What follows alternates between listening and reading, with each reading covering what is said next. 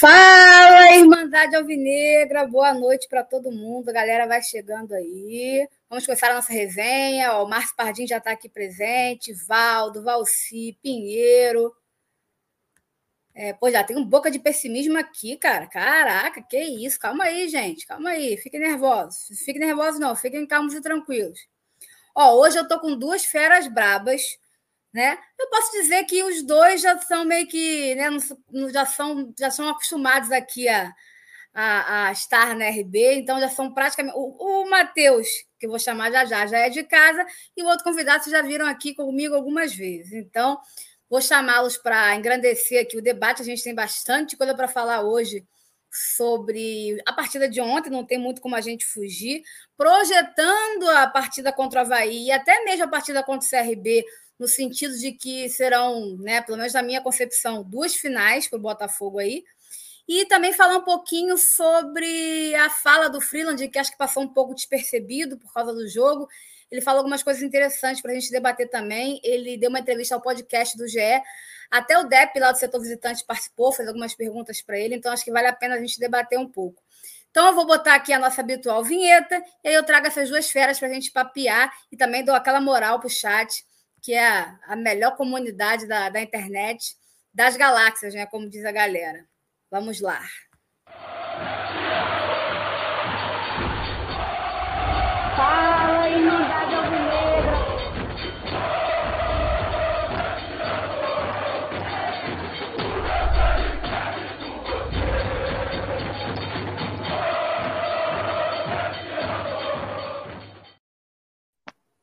É, rapaziada, estou muito bem acompanhada por essa dupla aí maravilhosa. Matheus, você já conhece, já é de casa. E o Gui, que está quase de casa também, Gui do Museu BFR, que está sempre. Na verdade, é Museu do Fogão lá no Twitter, né? Mas, mas o arroba é Museu BFR. Sigam os dois lá no Twitter. O Matheus, arroba Fogostat. Matheus é, é scout e psicólogo do Chai, então vale muito a pena vocês seguirem ele. E o Gui, que sabe pra caramba, fala muito, tem aquela corneta, corneta esperta, ainda lembra né, de vários momentos importantes e marcantes da história do Botafogo, que é muito importante sempre a gente não deixar né, isso no esquecimento. É o que eu falo, a gente não tem que viver de passado, mas o passado tem que ser sempre lembrado como exemplo do que a gente deve e do que a gente não deve fazer também. Então, estou aqui com esses dois queridos e vamos bater aí bastante papo sobre essa jornada aí que o Botafogo ainda tem pela frente. Mas antes eu vou dar aqui uma moral rapidinho para a galera e já vou passar a palavra aí para eles, para os convidados aí falarem com vocês. É... Cadê, cadê, cadê? Boa noite, rapaziada. Não vai atrapalhar o nosso retorno na Série A. Boa noite, rapaziada da RB. Paulo Oliveira na área. Estamos chamuscados. Calma, Paulo. Calma, também não é assim. Tem que entrar com a faca nos dentes e sangue nos olhos. Sérgio Batista também aqui dando boa noite para gente que mais? Uh, o Tiago Orofino. Eles que têm que ter medo da gente. Somos os melhores mandantes e o mais tradicional. Não vamos ganhar todos os jogos, nem jogar bem e ganhar em todos os jogos. Vamos botar para F, né? Acho que todo mundo já sabe o que ele quer dizer. A chama está acesa, só jogos decisivos em casa, valendo seis pontos Havaí, mas seis pontos RB, vamos que vamos. O Jefferson aqui, dois jogos horríveis que o Botafogo fez com vitória. O primeiro ganhou na sorte, o segundo foi brabo de ver. Realmente, dois jogos ruins contra o Vitória, tanto no primeiro turno quanto no segundo turno, né?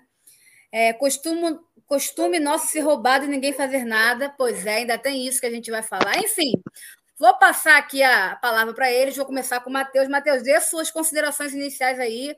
Fala aí com a galera.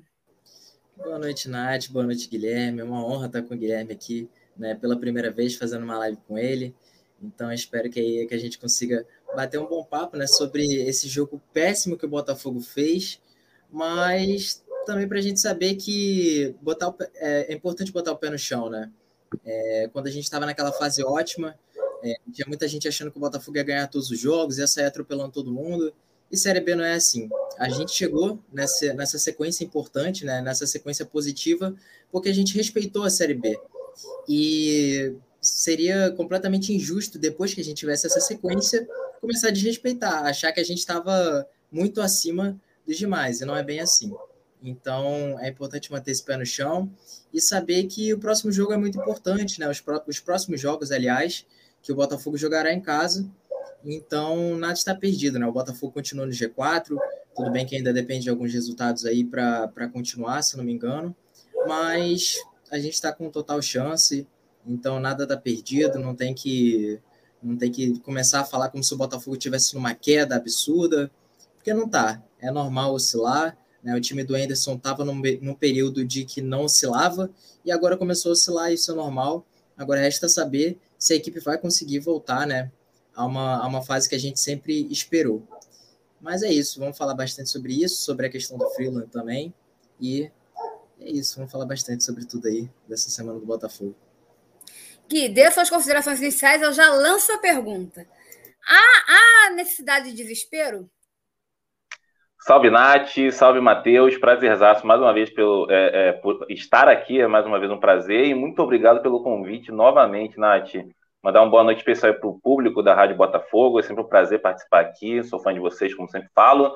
É, é, é a recíproca é verdadeira, é um prazer também estar falando com você aqui. Matheus sempre acompanha aí o Fogo Status. Você que está assistindo a live, siga aí nós dois, dá uma moral lá, né? O Museu BFR, o Museu do Fogão, e o Fogo Status o maior amigo de Chayenne Medeiros. é, não tem desespero, não, Nath. Não tem desespero, não. Eu entendo que a, que a torcida do Botafogo seja uma torcida tanto quanto ressabiada, né? Historicamente somos assim, né? A gente já sofre por antecedência, a gente tenta já é, antecipar o sofrimento. Mas o, no, no caso do Botafogo, estava até vendo a tabela aqui novamente. A gente está numa posição confortável, tem uma gordura assim ainda para queimar que a gente conseguiu com essa sequência positiva após a chegada do Anderson, e não, não, não eu não posso é, levar a sério que é, temer Havaí e CRB no Newton Santos. É obrigação do Botafogo vencer os dois jogos simples, simples assim. É, não tem comparativo entre os clubes e entre os times, até eu te digo. O time do Botafogo, ainda que tenha jogado mal, talvez as últimas três partidas, ele é um time superior coletivamente a, a essas equipes e tem tudo para vencer esses dois jogos. Continua na segunda posição com 48 pontos. O CRB vai pegar o CSA, que é um clássico lá, né? É, o Havaí pega o próprio Botafogo, então também é um duelo direto. E o Goiás já pega a vitória no, no estádio deles, lá, Serrinha, né? Se eu não me engano, é, em casa, e, que é um jogo teoricamente mais fácil, mas o time do Vitória a gente viu, né, né na, na última quarta-feira, que não é um time que, que, que, que entrega a vitória fácil, né? Então, é, eu não vejo motivo para desespero, não. Acho que o Botafogo tem demonstrado um ótimo desempenho em casa e isso por si só já deveria deixar a torcida confiante. Vai ter, vai ter torcida presente também, ingressos mais baratos. Então, assim, é, eu acho que, que muitas vezes, e, e, isso é um ponto crítico, acho que, que a galera precisa também refletir um pouco, o quanto a gente aceita e absorve a narrativa externa, né? Tanto de mídia, tanto de rivais, tanto de, de, de concorrentes também que estão na, na jogada e acaba trazendo para si. É, o Botafogo pergunta para qualquer um que está abaixo da tabela se gostaria de trocar de posição com o Botafogo. Todo mundo falaria assim. Então, é, a gente tem muito mais motivos para estar confiante do que para estar tá desesperado. Antes da gente começar a falar dessa questão da tabela, eu até trouxe a tabela aqui para a gente debater, eu quero falar dois assuntos bem rapidamente que eu acho que é importante. Primeiro é esse aqui, ó, o Botafogo divulgou a promoção, né, com preço a partir de 10 reais os ingressos do Botafogo e Havaí. Lembrando que o próprio Jorge Braga veio na Botafogo TV e deu uma declaração convocando a torcida, dizendo da importância da torcida. O próprio Gilvan falou isso no final do jogo, né? Que seria muito importante a torcida nesse confronto direto contra o Havaí. Então, aí, quem está disposto ao estádio, quem quer ir, quem está apto a ir, já aproveita aí, porque tem promoção de ingresso, tudo. Lembrando que serão disponibilizados o mesmo, a mesma quantidade do, da semana passada, que é 4.999, um número meio estranho, mas tudo bem. Mas agora com, com ingresso mais barato, até porque tem o custo né, do exame, essas coisas todas. Lembrando, gente, quem for fazer o exame para o jogo, os laboratórios precisam estar credenciados pelo Botafogo, né, validados pelo Botafogo, não é qualquer exame, não é qualquer laboratório. Então, estando com tudo certinho, você consegue ir ao jogo e o Botafogo fez uma promoção de ingressos. Está convocando aí essa torcida, porque realmente, por mais, eu concordo com o Gui, a gente tem obrigação de ganhar e somos mais time, mais clube, mais tudo, mas a gente sabe que vai ser uma, uma, uma disputa dura né? Não vai ser uma moleza. Então, é, é, o Botafogo vai precisar né, do apoio dessa torcida, isso vai ser importante, já que foi liberado.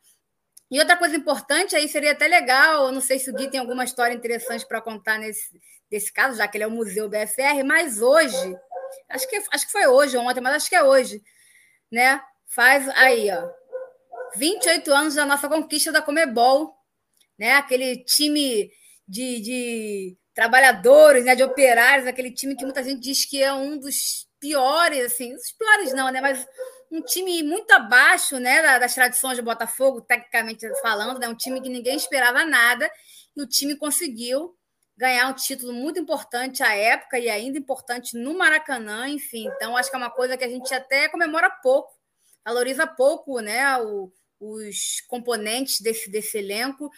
E acho que é muito importante a gente valorizar e comemorar isso hoje. Gui, você tem alguma história, alguma coisa interessante sobre, sobre essa final, sobre esse título? É, muito bem lembrado, inclusive, os 28 anos da conquista da Copa Comebol. O Botafogo foi, foi o primeiro clube carioca, né, a se tornar campeão, de ganhar um título internacional no Maracanã. O Flamengo, se não me engano, ganhou em 2020 a Recopa, né, é, e levantou a taça também no nosso querido estádio Mário Filho, mas o Botafogo foi o primeiro e reinou é, nessa posição durante muito tempo.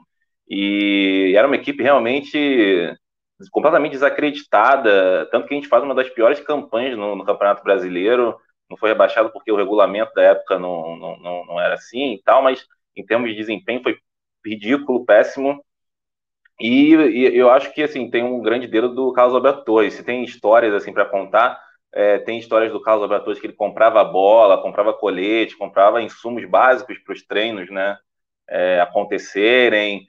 É, na véspera da final, ele mandou todo mundo embora para casa com 15 minutos de treino porque não estava legal. Ele achou melhor acabar porque se continuasse era pior.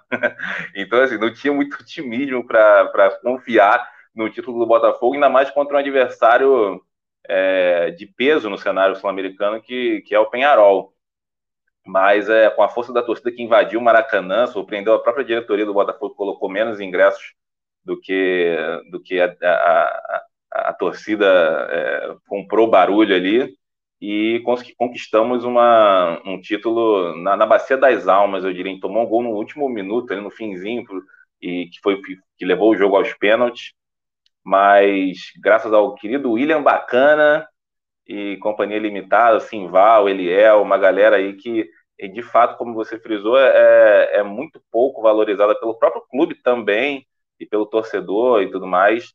E a gente está aqui também para enaltecer esses guerreiros aí, conquistar esse título que está na história e, e tem, tem clube rival aí que não tem, né? e como tem. Ó, para gente para gente começar a fazer uma análise, que eu acho que o jogo de ontem ele nos possibilita algumas, algumas análises individuais e coletivas, e a gente pode projetar algumas coisas também para as próximas partidas. Eu botei aqui, cadê? Deixa eu achar aqui meus minhas coisinhas.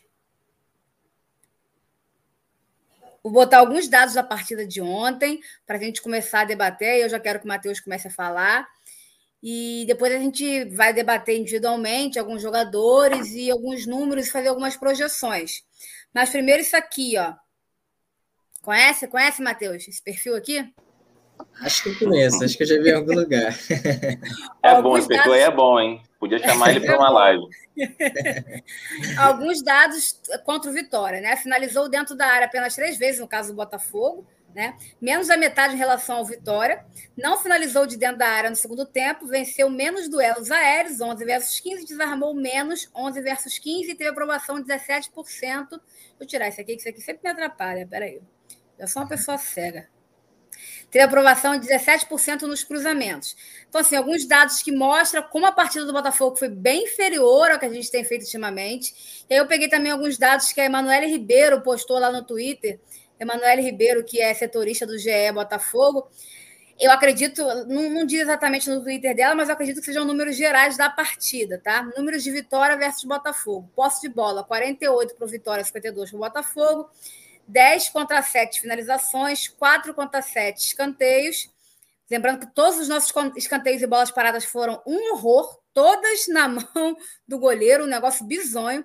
Faltas, 26 faltas contra 15, passe errado, 63 contra 76 e desarmes, 17 contra 10. 76 então, passes errados, isso é um absurdo, cara. Isso é um absurdo. Vocês querem comentar sobre esses dados aí? Porque realmente oh, são O Matheus ele pode, ele pode confirmar, desde 76, os 54 foram do Jonathan, lateral direito. Ah, eu vou entrar no Jonathan ainda.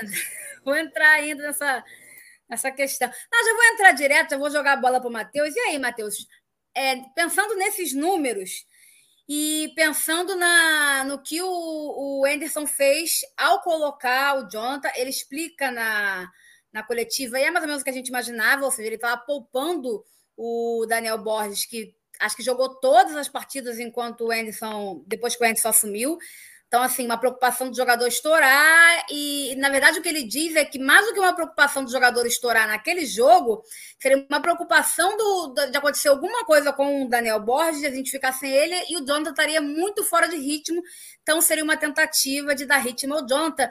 E aí você supõe, você vê nas entrelinhas, que ele subestimou um pouco Vitória, tipo se é um adversário que a gente pode tentar fazer algum teste, botar um jogador mais fora de ritmo para tentar ganhar rodagem, seria contra o Vitória, que seria um adversário mais fraco. E aí, Matheus, o que, você acha aí desses números e da, da escolha do Enderson pelo, pelo Jonathan? Você acha que tá na hora da gente fazer isso? Tá na hora de poupar? Como é que, como é que funciona isso aí na sua cabeça? Eu acho assim que a partir do momento que a gente sabe que o Daniel Borges pode estourar a qualquer momento e a gente tem uma sequência, né? Que antes do jogo do Vitória era o jogo do Vitória, Havaí e, e mais outros jogos importantes. Então, é, eu acho que de fato era justo já colocar o Jonathan nessa partida e poupar o Daniel Borges, até porque não tinha muita escolha, sabe? Só tinha o Jonathan como lateral direito. Então, é, se fosse para poupar. Mas eu entendo quando ele diz que seria interessante dar rodagem para o Jonathan. Até aí eu entendo. Mas será que ele não poderia botar o Varley, que já mostrou mais como lateral, é, já que o Daniel Tari poderia estar em vias de estourar, vamos botar assim, do que o Jonathan que vem de. Jonathan o quê? Três meses parado? Então, assim, será que ele não arriscou demais? Só para jogar essa pimenta aí para você falar. Sim, com certeza. Eu até tinha esquecido do Varley, sabe? Porque, inclusive, ele entrou na partida e parecia que ele não tinha entrado, sabe? Porque eu não, não escutei muito o nome dele. Mas, de fato, ele poderia ter utilizado realmente o Varley, até porque é um jogador que já, já jogou de lateral, já jogou na lateral direita várias vezes na temporada. E, e é um risco, né? Você colocar um jogador tão fora de ritmo como o Jonathan. E eu nem, nem critiquei muito o Jonathan lá na página durante o jogo. É, de fato, ele errou muitas coisas bobas, mas, cara, dá para entender, sabe? Porque é um cara que tá, tá muito tempo sem jogar, muito mesmo. E ele errou coisas ali que você vê que é de quem está fora de ritmo mesmo, sabe? Errar domínio, é, a bola passar por cima do pé, é, dar um passe mais forte do que deveria. Falta e... de confiança, né, Matheus? Também, com certeza. E isso prejudica, né? Então, é, ele realmente fez uma partida muito ruim e, e, até prejudicou a forma como o Botafogo faz a criação, né? Faz a primeira fase de construção porque essa primeira fase de construção do Botafogo passa muito pela, pela, pelo destaque do lateral direito, que no caso é o Daniel Borges, que é um cara que participa muito da criação. Né? Normalmente, em todas as partidas, o Daniel Borges termina sendo um dos jogadores que mais tocou na bola, um dos jogadores que mais deu bolas longas, que mais deu passes. E o Jonathan, sem confiança, a gente tinha um jogador ali muito burocrático, estava errando coisas bobas e não tinha qualidade no passe longo. Então, isso prejudicou demais a fase construtiva do Botafogo. E isso fez com que o Vitória se aproveitasse disso, fizesse uma pressão mais à frente e o Botafogo fizesse mais uma partida, né, onde ele consegue recuperar a bola muito pouco e quando recupera, devolve rapidamente para o adversário. E fazendo destaque nesse, nessa questão de recuperar e devolver para o adversário, o Oyama foi o líder né, de, de perdas de bola na partida. É, de acordo com a Scout, ele perdeu a posse da bola 19 vezes. É, e é um número muito alto, cara, muito significativo. Ele também fez, é, ele registrou né, o seu pior aproveitamento em passes desde que ele chegou ao Botafogo atuando como titular, excluindo as partidas que ele entrou no meio do jogo, porque às vezes ele entra no meio do jogo, dá cinco passes, acerta um só, aí a gente dá uma excluída nisso. Mas é, olhando só as partidas como titular, ele nunca tinha acertado menos de 70% dos passes. Nessa partida ele fez 68,9%. Então foi uma partida muito ruim do Oyama e que a gente já tinha um lateral direito que não estava participando bem da construção, ter um volante que também não estava bem, prejudica mais ainda. Então, o Botafogo realmente teve números muito ruins e depois eu vou trazer mais com alguns, com alguns detalhes, né? Trazendo aquela imagem que eu te mandei também, Nath. Quando for para introduzir aquela imagem, você me avisa que eu jogo aqui. Tá? Pode Mas antes, agora, se quiser. Só queria que não, você falasse um pouquinho desse mapa de calor aí, porque foi você que postou e eu roubei lá da sua página. Faz uma leitura aí dele pra gente aí. Então, é o um mapa de calor do, fornecido pelo Footstats, né?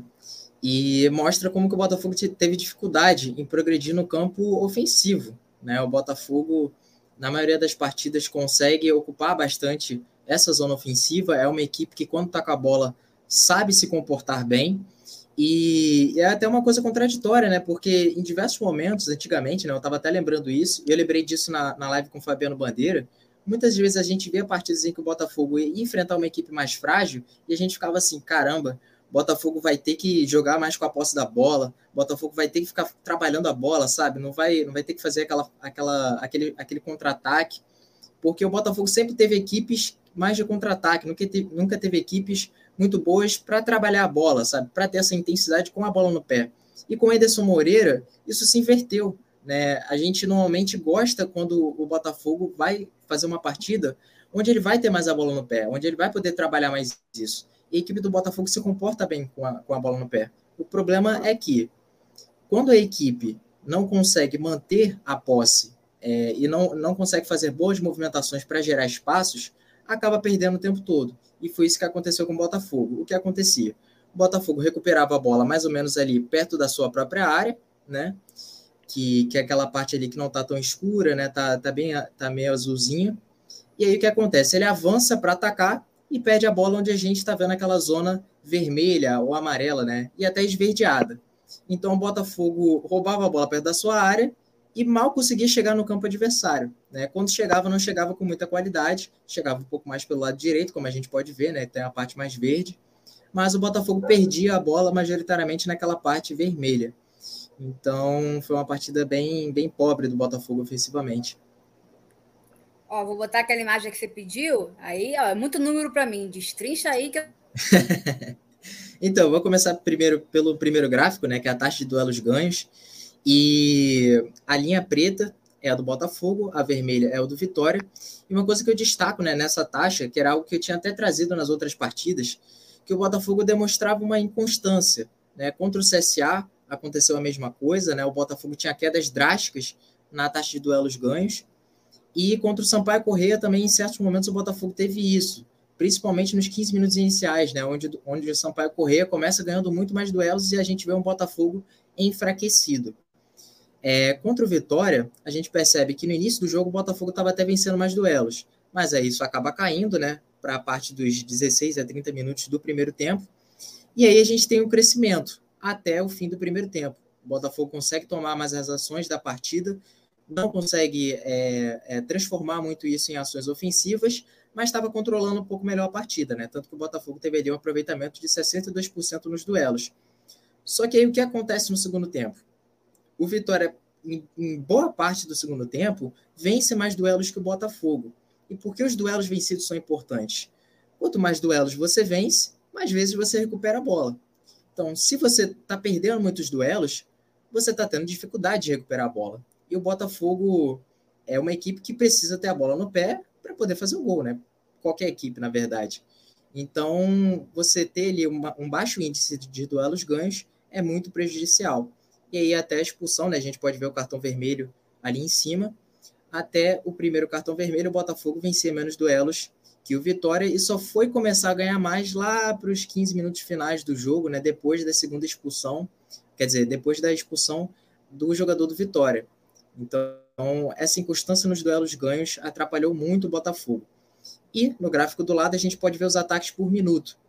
Né? O Botafogo no primeiro tempo teve mais ataques por minuto, só que aí chega no segundo tempo, isso de novo cai drasticamente, né? O, o, o, Vitória toma mais o controle da partida, ataca muito mais e tem o maior pico da partida, né? De ataques por minuto após a expulsão do Botafogo.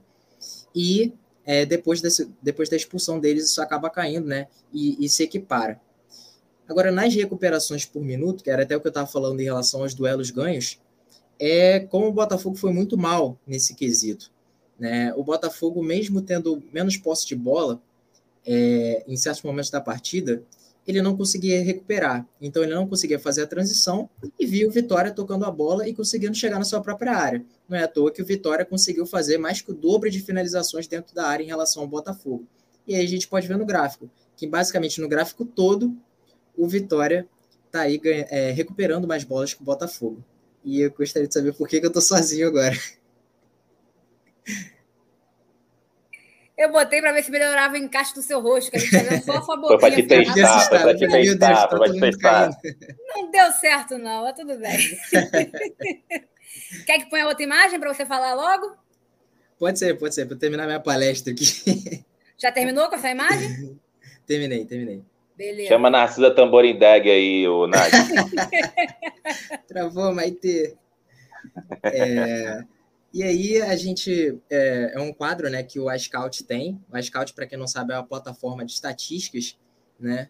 E eles medem é, por quais lados, né, ou, ou se foi pelo centro do campo, é, em, que, em que as equipes da partida mais atacaram. E esse XG significa é, os gols esperados, né? Quantos gols a equipe deveria ter feito? Esse índice é medido de 0 a 1, né? Onde onde um significa que a equipe deveria ter de fato marcado um gol.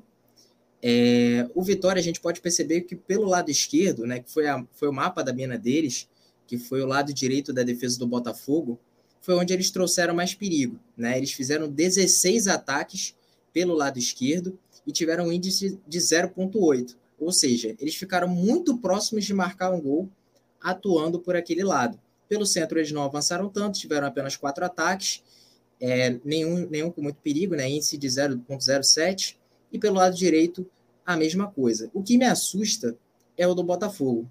O do Botafogo, ele não conseguiu trazer perigo por nenhum dos dois lados do campo. Né? Você, vocês podem ver que o índice está zerado, tanto no lado esquerdo quanto no lado direito. A única forma como o Botafogo conseguiu trazer perigo foi pelo centro. E esse 0,25 XG, ele mediu a chance de todos esses ataques, de todos esses 11, 11 ataques que o Botafogo fez pelo meio. E eu fui olhar, né, é, qual foi o ataque mais perigoso que o Botafogo teve, e foi o do Marco Antônio. Aquele ataque logo no iníciozinho do jogo, que o Marco Antônio acaba desperdiçando e fez até falta, né, pra gente.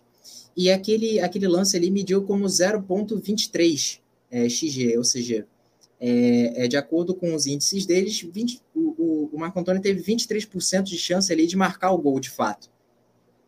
Isso me assusta porque se, se o índice dele foi de 0,23, no resto todo da partida, o Botafogo só teve 0,2, né? De 0,02, desculpa, de, de XG durante a partida toda, atuando pelo meio. Então, o único perigo que o Botafogo realmente trouxe foi nos 15 minutos iniciais da partida. De resto, mais nenhum perigo que o Botafogo conseguiu trazer, nem pelo lado, nem pelo meio, ou seja, inofensivo na partida de ontem. Matheus, é, é, é até te perguntar uma coisa. É, é, eu vejo também nessa análise toda méritos é, do treinador do Vitória. Eu acho que é muito também pelo o fato do Botafogo estar numa ótima fase, acumulando resultados positivos, também faz o time ser muito mais visado, né? e acho que ele matou o Botafogo, principalmente tirando o início da construção de jogo ali, que é com o Oyama, geralmente é com esse segundo volante. Quando é o Oyama é o, é o Pedro Castro, mas o Oyama ele tem essa, essa característica de, de cadenciar, de iniciar as jogadas, e ele foi muito mais pressionado do que o normal nessa partida no, no Barradão. Isso, é, é para mim, traz duas coisas. Uma que o Botafogo está sendo bastante estudado, muito mais do que antes, e outra que podemos estar é, é numa, numa situação de, de, de, um jogo muito previsível. Acho que foi o Bruno que falou aí no chat, né, alguma coisa desse tipo, eu até concordo com ele também.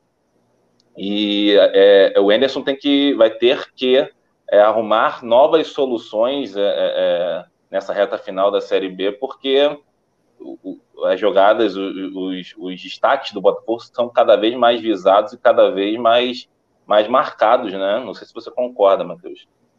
É, eu concordo totalmente, cara. E, isso é algo que vem se repetindo né, em vários jogos. O CSA ele conseguiu atrapalhar muito a primeira fase de construção do Botafogo. O Sampaio Corrêa até certo momento também.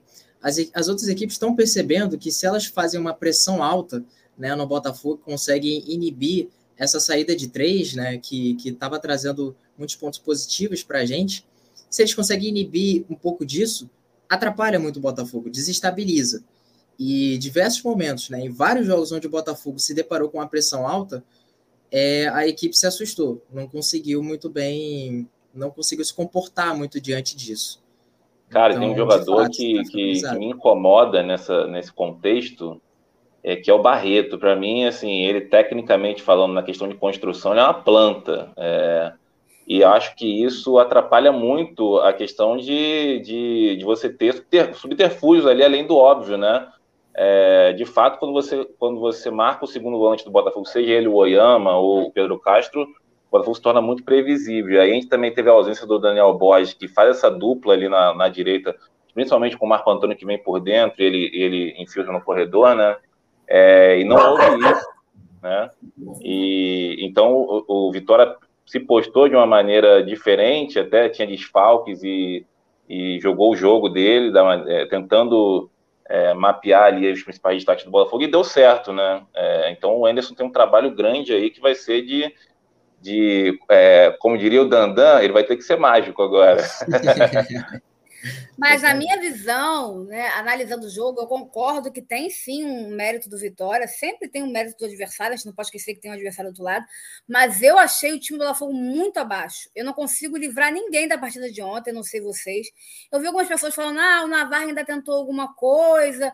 Eu vi algumas pessoas falando, tipo, o Gilvan tirou várias bolas no final do jogo. Eu vi algumas pessoas falando que o próprio Barreto se portou bem. Eu, sinceramente, não consigo livrar a cara de ninguém no jogo. Para mim, todo mundo foi mal, todo mundo, uns piores do que os outros. É difícil eu falar um gostei... destaque do jogo, né, Nath? Não, não, só não sei. Talvez o Rafael né? Moura, acho que ele entrou assim, ok, né? Mas... É, ele entrou meio que na pressão ali, tentou, se esforçou, é. teve, teve lance do gol que a gente vai entrar já já, mas assim, também é até pouco para avaliar se ele realmente rendeu no jogo. Eu não gostei da saída do Marco Antônio, por quê? porque o Marco Antônio não jogou nada no primeiro tempo, mas acho que ele ficou muito comprometido pela, pela dificuldade do Jonathan. Ele teve que assumir um pouco a marcação, ele teve dificuldade de jogar para frente, porque ele tinha que cobrir o Jonathan.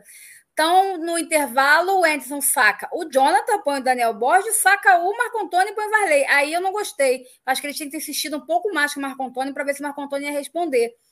Botou o Varley, o Varley entrou e não ajudou em nada, mais um péssimo em campo, quer dizer, não só os 11 iniciais foram horrorosos, como quem entrou também não rendeu bem. É, o Matheus até falou que o Daniel foi um dos que mais pegou na bola, mas também achei ele muito fraco nesse jogo, muito inoperante. Eu, é assim, eu acho que ele está funcionando muito bem no esquema do Anderson, mas eu acho ele um pouco sub, é, superestimado, tá? É, esse papo de que não tem. Ah, minha, minha opinião, tá? Respeito a opinião adversa, mas esse papo de que ah, não pode tirar ele para botar o Rafael porque ele tá encaixado. Para mim, ele é, ele é tchau e benção e Rafael no lugar dele, sinceramente.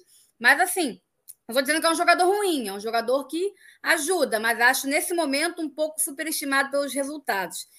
Enfim, é, eu achei que não salva ninguém, é difícil. O Botafogo se comportou muito mal, eu não sei, é, é difícil a gente precisar quais fatores se, é, se o time de fato realmente está pegando um viés de queda, que eu até não acredito. Se foi a questão fora de casa, o Botafogo entrou um pouco com o freio de mão puxado. É, porque assim, o Botafogo ele realmente vem de três jogos ruins, vamos botar assim. Contra o CSA, não precisa nem falar. Foi um desastre total. O Botafogo não jogou absolutamente nada como o jogo de ontem. Contra o. Qual foi que a gente jogou antes? Que a gente virou? O. Esqueci o adversário. O jogo antes do, antes do Vitória. Oi? Antes do Vitória foi o Sampaio Correia. Sampaio Correia, Sampaio né? Correia. Que nós viramos. A gente começou mal, realmente, né? O, o, o time. E aí, ah, mas teve um homem expulso e aí facilitou. Pode até ser, mas o Botafogo fez a parte dele, cresceu na partida. Né? Então a gente não vai poder nunca afirmar com certeza que o Botafogo não cresceria naquela partida, mesmo sem ter um homem expulso. Não dá para a gente afirmar isso com certeza. Então, eu não sei se foi um viés de queda, se é um viés de queda ou não, até, até acredito que não, espero que não, mas acho que é muito mais uma preguiça, uma falta mais de disposição para o jogo fora de casa, para um adversário que supôs um meio mais fraco, enfim. O que vocês acham aí? Eu não consigo salvar ninguém. Eu só, só quem eu salvo, nem eu só assim, nem ele eu vou salvar, porque. Não, eu vou salvar ele Vou salvar ele, porque eu achei que ele foi muito bem na beira do campo e na entrevista coletiva, que foi o Anderson. Embora não tenha gostado dele, da substituição que ele fez do Marco Antônio. Para mim ele teve mais aspectos positivos do que negativos. Mas o time, para mim, foi muito abaixo. Eu acho que tem uma questão física também, né, Nath? É, também nessa sequência de jogos, viagens também muito longas, isso também acaba impactando. E ao contrário, Gui, ao contrário do time do Chamusca, que quando tinha a semana cheia piorava, o time do Edson tem aproveitado é, bem a semana cheia. Exatamente. Tem bem é. quando tem espaço para treinar. E uma coisa que me chamou a atenção, e o Matheus há de concordar comigo, é que dá para você ser reativo sem, sem você ser passivo. E o Botafogo mostrou uma passividade muito grande, né, é, não só pela questão da reatividade, mas ele esperou e se sentiu muito confortável no 0 a 0 naquele resultado é, no jogo fora de casa, se poupando fisicamente, parecia. Então, é, é o resultado do jogo diz por si só. Ainda que, é, se você for é, olhar de uma maneira pragmática, até a gente venceu, né? A gente fez o gol no final, no último, no último lance. Sim. O, é. se, se, existisse um VAR correto, é, seria 1 a 0 o Botafogo. A gente ia estar aqui falando, pô, apesar da vitória, o Botafogo não desempenhou bem, mas está numa situação confortável. Ô, Gui, vamos entrar nessa celeuma aí. Eu não posso trazer as imagens aqui, senão desmonetizo o canal, mas eu, o vídeo, né? Você até postou lá no, no seu perfil, eu vi. Mas Pô, eu gosto muito imagens. quando você lança um celeuma assim do nada. Pô, bom demais. Liga não, gente. Mas eu vou, eu vou mandar, vou botar aqui algumas imagens que eu vi circulando por aí que ilustram um pouco essa loucura que foi esse lance. Que eu dei um berro. Primeiro que meu vizinho aqui, flamenguista, estava gritando, né? Eu tava putaça. Aí saiu o gol do Botafogo, eu dei aquele berro. Cara, eu não consegui comemorar nem três segundos que anulou, fiquei revoltada e a gente viu que, assim, é pelas imagens, dá para a gente ver que não tinha ninguém pedido, nem na hora da falta, nem depois. É, muita gente alegou que, de repente, Barreto poderia estar impedido, mas a gente vê que não. E a situação que a gente tem é que o VAR não conseguiu.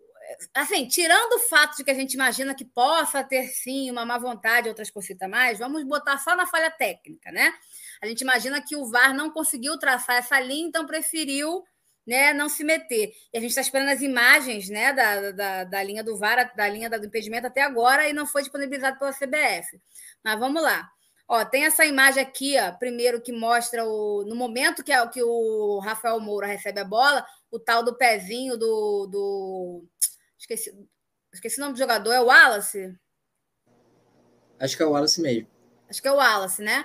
Que mostra que estaria na frente, mas aqui acho que essa imagem aqui tá melhor. Essa imagem aqui é dos dois lances, só que botaram. É na hora que cobra a falta para mostrar que o Barreto não estava impedido, não tinha nenhum jogador do Botafogo impedido. E depois aqui o pezinho do Wallace que vai dar condições para o Rafael Moura.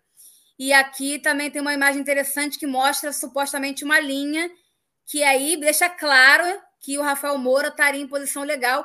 E você até uma, levantou uma questão no seu perfil, Gui, sobre a questão de erro técnico do zagueiro, do, não sei se era o zagueiro, né, mas do jogador do Vitória. Eu queria que você falasse um pouquinho sobre isso.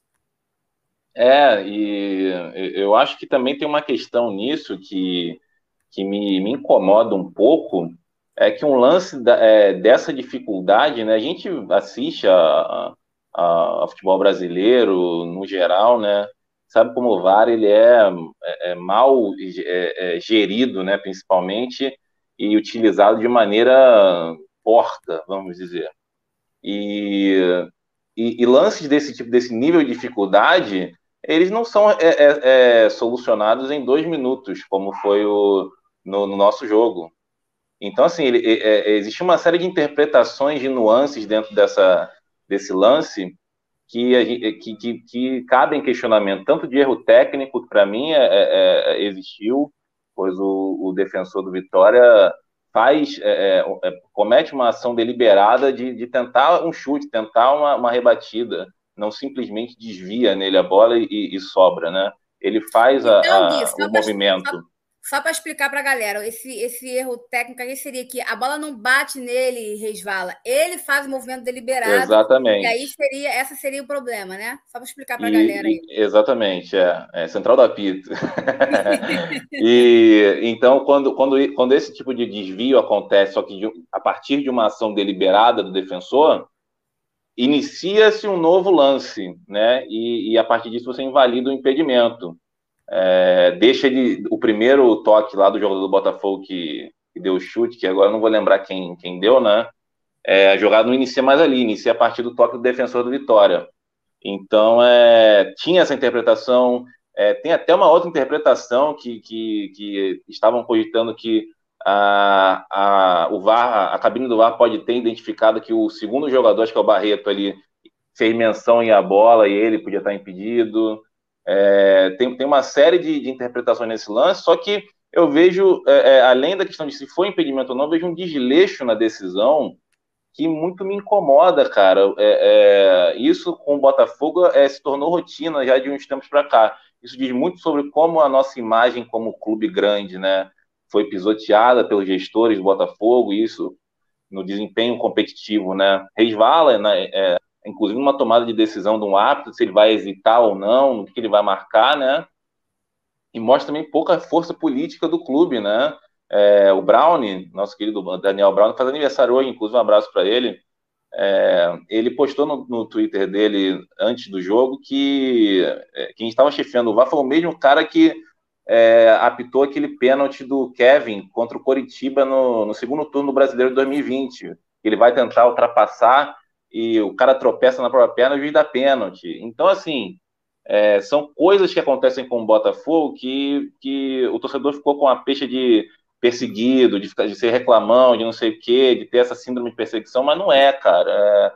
É, é, eu acho que isso acontece muito pela, pela, pela nossa condição institucional atualmente, né? O Botafogo perdeu muita força, muita relevância competitiva e institucional, e isso resvala dentro de campo, invariavelmente. Então eu vejo, eu vejo essa situação do impedimento como uma coisa até mais complexa do que se foi ou não. É, diz muito sobre a nossa situação, é, é, é triste, inclusive. E a diretoria tem que tentar botar pressão, tem que tentar se, se posicionar em, em relação a isso para que algo aconteça, para que pelo menos essa reclamação chegue na CBF, no nosso querido Leonardo Gaciba, né? É, para que isso não se repita, porque não dá, não dá. Nós já tivemos vários prejuízos com, com arbitragem nesse campeonato, alguns até com VAR, né? Lembrando que o primeiro turno não tinha VAR. impressionante, né? A nossa, a nossa desconfiança é tão grande com a questão da arbitragem que quando foi falado que ia ter VAR, eu vi muita gente pedindo para não ter, que acharam que ia ser pior, que o roubo ia ser mais. A nossa experiência no brasileiro do ano passado foi. Não, foi ano passado é, é, é, é, coisa de maluco. O que aconteceu ano passado foi coisa de maluco. Então, assim, é complicado. O Botafogo vira e mexe, está em volta com essas questões de arbitragem por tudo isso que você falou, por questões de é, perder credibilidade, perder força política, aquela coisa toda. E você lembrou bem, mandar um abraço também para o Brown, fez aniversário para ele, mandar um abraço para o querido Rob Porto, meu amigo, que também faz aniversário hoje. Um beijo, um abraço. Hoje só Rob fera faz aniversário, pô. Só fera. Ontem foi aniversário do Chay, teve aniversário do Anderson Moreira também. Do Maurício, do Maurício. Nosso, nosso grande ídolo de 89. Gente boa fazendo aniversário. Um beijo, um abraço para todos aí, os botafoguenses aniversariantes da semana, vamos botar assim. Né? Matheus, quer falar alguma coisa sobre a arbitragem? Mandar um beijo, parabéns para alguém? Fique aí à vontade. Nossa, manda meus parabéns também para o Rob e para o Brownie. E uma coisa que eu gostei muito que o Guilherme falou, cara. É e pro que... Chay? Deu os parabéns pro Chay? dei, dei. é, uma coisa que eu gostei muito que o Guilherme falou, cara, é que, óbvio que irrita muito, né? O gol do Botafogo ser mal anulado.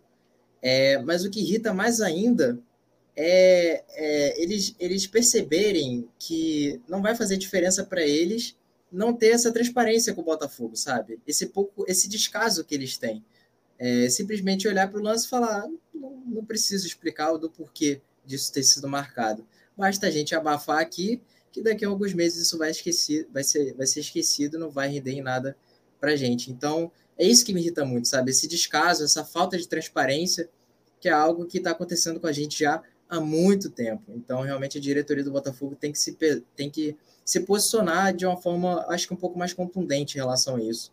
Óbvio que não está só nas mãos deles, né? Mas é algo que atrapalha muita gente, cara. E arbitragem é algo, assim, absurdamente decisivo.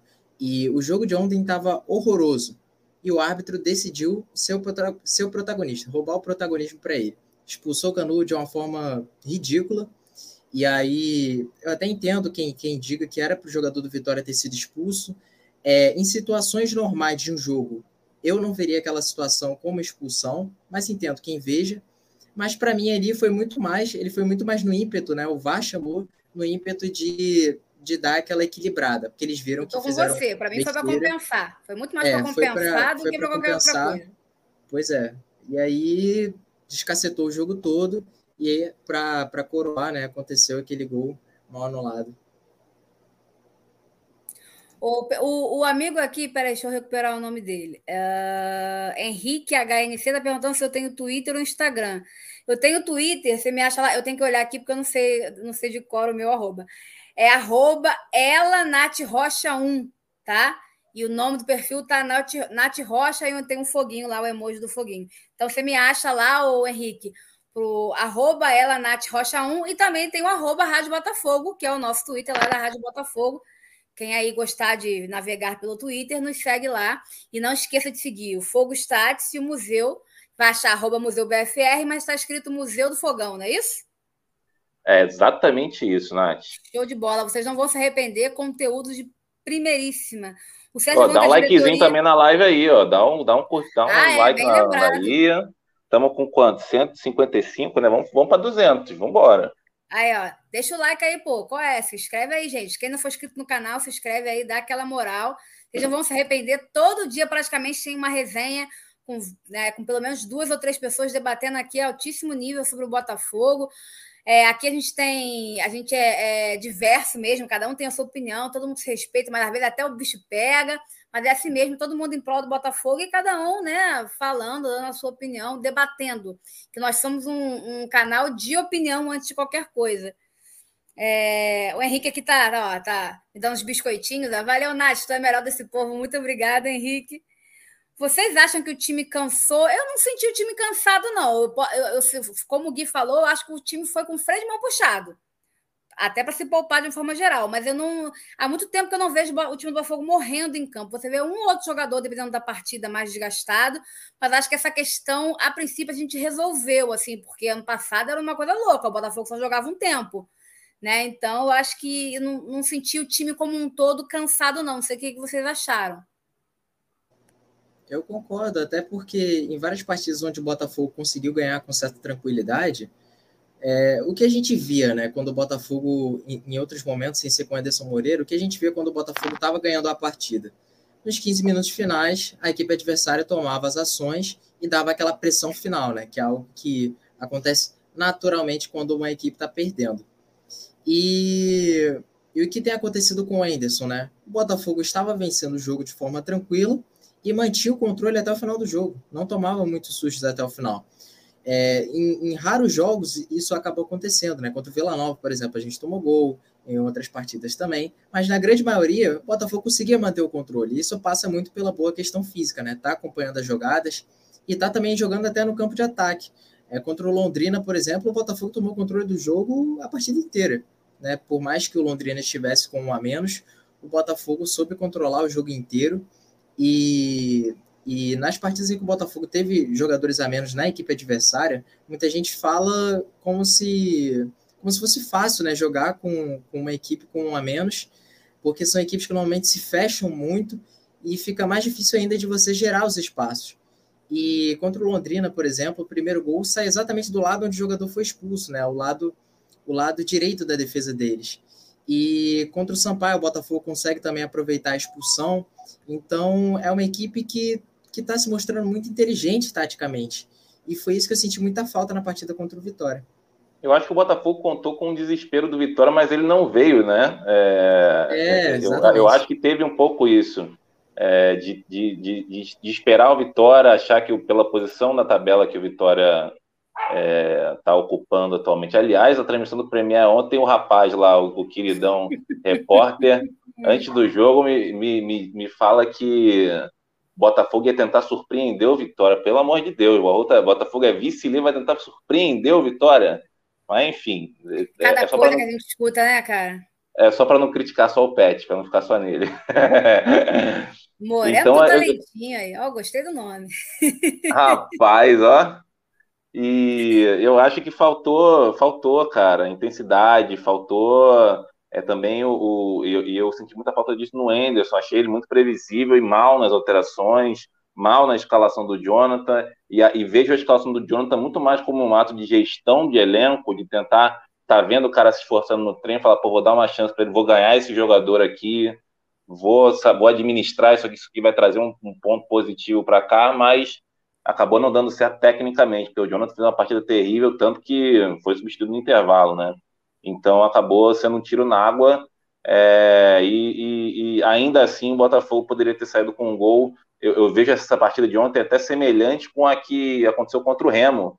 O Botafogo também teve, não fez uma grande partida, mas conseguiu com um gol do Varley no segundo tempo, daquele jeito, aos trancos barrancos. E a ideia acho que era um pouco essa contra o Vitória. Aconteceu no final, no último lance, mas não levamos, infelizmente. É, eu acho que você tocou num ponto bem interessante, que eu até não tinha parado de pensar nisso. Pode, realmente, essa questão de gestão de elenco faz muito sentido, até porque o Jonathan ele se lesiona estando numa crescente no Botafogo, estando bem no Botafogo, se encontrando. Quatro meses aí que ele, que ele ficou afastado, né? Pois é, quando ele começa a ir bem, ele tem a lesão, que a gente achou até que era, seria uma coisa simples, ele fica muito tempo fora. Então, isso faz sentido também. O que eu até não acho um erro do Enderson, mas acho que ele tem que saber fazer isso muito bem para não prejudicar o time, porque a gente ainda está numa situação que a gente não pode arriscar muito, não. A gente já tem muitos pontos para conquistar. E a diferença para o quinto colocado, a gente vai falar disso daqui a pouco, são apenas três pontos, né? Então, assim, mesmo a gente estando na segunda posição e estamos bem, tá tudo muito embolado. Diga, Matheus. Não, eu queria lembrar só, é só, só de uma questão que me incomodou muito do jogo também, é, que eu até nem trouxe na parte dos dados, foi que eu tinha olhado, né? Eu, eu fiz até numa, na, na minha postagem lá da página, que o Vitória sofreu quase 60% dos gols é, na Série B é, de origem em cruzamento, com origem em cruzamentos. Chega o Botafogo na partida de ontem, cruza mais do que o Vitória, né? Faz 17 cruzamentos e me acerta dois em 90 minutos. Não, ontem Ou foi seja, pavoroso. Não, e o assim, infeliz do é, Diego Gonçalves, que cara. com duas faltas importantes, na ele lua. jogou lá na lua. O Chaves pegou a bola lá na vila. Diego Gonçalves, às vezes, ele incorpora um Cristiano Ronaldo ali, que ele acha que. Enfim, me irrita muito essa postura do, do, do Cristiano Ronaldo, às vezes. É, às vezes a confiança dele sobe no nível que ele acha que joga mais do que joga, é. né? Vamos, vamos ter calma. Ele joga, ele é bom jogador, possíveis. mas vamos ter calma. É, ontem, assim, acho que as principais peças do time foram muito mal, né? O Chay foi muito mal, o Chay ficou muito apagado do jogo, o Diego Gonçalves foi muito mal, o Marco Antônio nulo, o Oyama muito mal. O Navarro até tentou, tentou se movimentar ali, mas a bola pouco chegou, enfim. É, a zaga, o Canu muito atabalhoado. E a questão do Loureiro, né? Que para mim é um problema enorme que a gente tem agora. Ele não inspira nenhuma confiança. Eu também não gosto do Douglas Borges, mas acho que nesse momento valeria a tentativa, por quê? Porque o Douglas Borges ficou muito tempo no banco. É... E, querendo ou não, né? O jogador, depois que ele passa por um castigo desse, ele tende a voltar um pouco mais ligado no jogo. É... ele está passando por período de treinamento, acredito eu que está tentando se aperfeiçoar as suas falhas. Então, acho que botar ele agora para jogar pode ser, de repente, uma, uma. Como é que se diz? Uma. É, pode preservar, né, o Diego. Não, preservar o Diego. O Diego está sem confiança nenhuma e a torcida não está confiando nele. A tendência é que ele ganhe vaias da torcida é muito grande, isso é muito complicado para o goleiro. Mas acho que também dá uma chance para o Douglas Boss e também dá uma injeção de ânimo nele. Quem sabe ele volte ali com uma disposição melhor e possa nos ajudar nessa reta. Não acho que a gente tem que renovar com ele. Não acho que, não acho que é goleiro nem para ser o terceiro goleiro do Botafogo, sinceramente. Nem ele, nem o Diego Loureiro, tá? Para mim, nenhum dos dois serve. Mas acho que nesse momento, talvez a entrada do Diego reoxigenasse um pouco ali o gol, o Diego entrasse com um pouco mais de gás, mais ligado, querendo né, ter ali a posição para si. Então, talvez fosse nos performar melhor né, nessa reta final que a gente precisa. Eu não acredito que o Gatito volte esse ano ainda, tá? Eu sei que tem, a gente tem aí promessas, né, entre aspas, que ele voltaria em setembro, em outubro. O próprio Finland, na entrevista que ele deu hoje, a gente vai entrar nisso mais tarde, fala que ele teve um novo edema, acho que, acho que é um edema que ele fala, mas assim, nada grave, já está superado, mas atrapalhou um pouco a evolução dele. Então, assim, até ele conseguir realmente voltar para campo e pegar, eu acho, eu não contem com o Gatito esse ano, gente. Para mim vai ser um milagre se o Gatito tiver condições de voltar esse ano. E o próprio Finland sinaliza que não vai forçar a volta do goleiro. Então, assim, é Douglas e Diego Loureiro que a gente vai mesmo. E eu acho que o Douglas, nesse momento, pode atrapalhar menos, né? A minha percepção. É, eu acho que eu acho que também é toda uma questão de, de você saber colocar os jogadores na hora certa, né? Porque o Ederson ele já demonstrou em vários momentos que está entrando em campo quem tem mérito, né? Quem tem mérito para estar tá ali. O Varley acabou crescendo muito em algumas partidas e teve mérito para entrar como titular em certos momentos. É, isso tem que acontecer com o elenco todo, sabe? E ainda mais nos goleiros, que é a parte onde a gente é mais frágil, teoricamente, né? É, o, o eu, eu, entendo que muita gente fale que o Douglas Borges é pior que o Diego Loureiro. Eu também acho isso, mas um goleiro sem confiança é muito complicado, cara. E, e o Diego, ele tá, ele tá. Todo jogo tem um lance dele que é pura falta de confiança. E o Douglas Borges entrar é importante porque ele entra com aquele, com aquele pensamento de que, cara, é a minha chance de retomar a titularidade, sabe? E ele vai entrar com confiança, vai tentar errar o menos possível, para conseguir essa titularidade. Então, você fazer essa troca é importante porque os jogadores entram motivados. O Diego Loureiro, quando entra pela, pela sua primeira vez como titular, ele entra exatamente com esse pensamento. Cara, é minha chance de ser titular do Botafogo na Série B, isso é muito importante para mim. E eu estou recebendo essa, essa, chance agora. Então, nada mais justo que dar uma outra chance para o Douglas Borges, nesse momento que o Diego está muito mal, para ver se ele consegue né, é, elevar um pouquinho esse nível, diminuir um pouco os danos que o Diego está causando. Até porque se a gente for olhar os jogos em que o Douglas Borges é, entregou, né, acabou entregando jogos, o Diego Loureiro também já entregou dois. Então, é, o Diego Loureiro não é nenhum titular absoluto, não. Então, acho que na próxima partida eu até já colocaria o Douglas Borges no gol do Botafogo. Cara, o que me incomoda, Matheus, é... e o Oswaldo até falou aí no, no chat, né? Um abraço aí Oswaldo, do, do Diego é, é, não deveria nem ter chegado ao, ao profissional. É, eu, eu, eu também sou dessa opinião. Eu acho que o Diego, acho o Diego, tudo bem que ele é jovem, tem uma projeção aí, tem um potencial para evoluir, mas não é goleiro para estar tá no Botafogo, e muito menos o Botafogo é, é, é um lugar para testes, né? Eu acho que ele já tem uma idade 23, se eu não me engano, né? Ele subiu em 2018, eu lembro de, de uma falha terrível que ele teve contra o Bahia na Sul-Americana, que ele soca a bola para dentro do gol faz um gol contra, que inclusive o gol contra responsável no, no agregado né, a, a, a, fazer com que a gente não tivesse classificado. E desde então é um, é um, goleiro que nunca inspirou muita confiança. Entrou com um ânimo diferente. Eu acho que a gente fala até disso nessa no possível retorno do Douglas, é de trazer um, um, um ânimo diferente no gol, é de agarrar essa oportunidade, né? E o que me incomoda mais no Diego é a falta de humildade que eu vejo nele em alguns lances, porque é um goleiro que quando você está sem confiança, cara, você vê uma bola difícil, você soca. Você, simples, você, né? você, tenta fazer o simples, né? E, e, no caso, quando a gente vai, vai, vai vendo lances do Diego, que são falhas que se repetem, cara. Que, e, é, e é erro de tomada de decisão, de você, você entender até onde você pode ir, a sua limitação. Né? Isso não faz dele pior ou melhor, é só você saber até onde você pode ir mesmo, como, como goleiro, como jogador.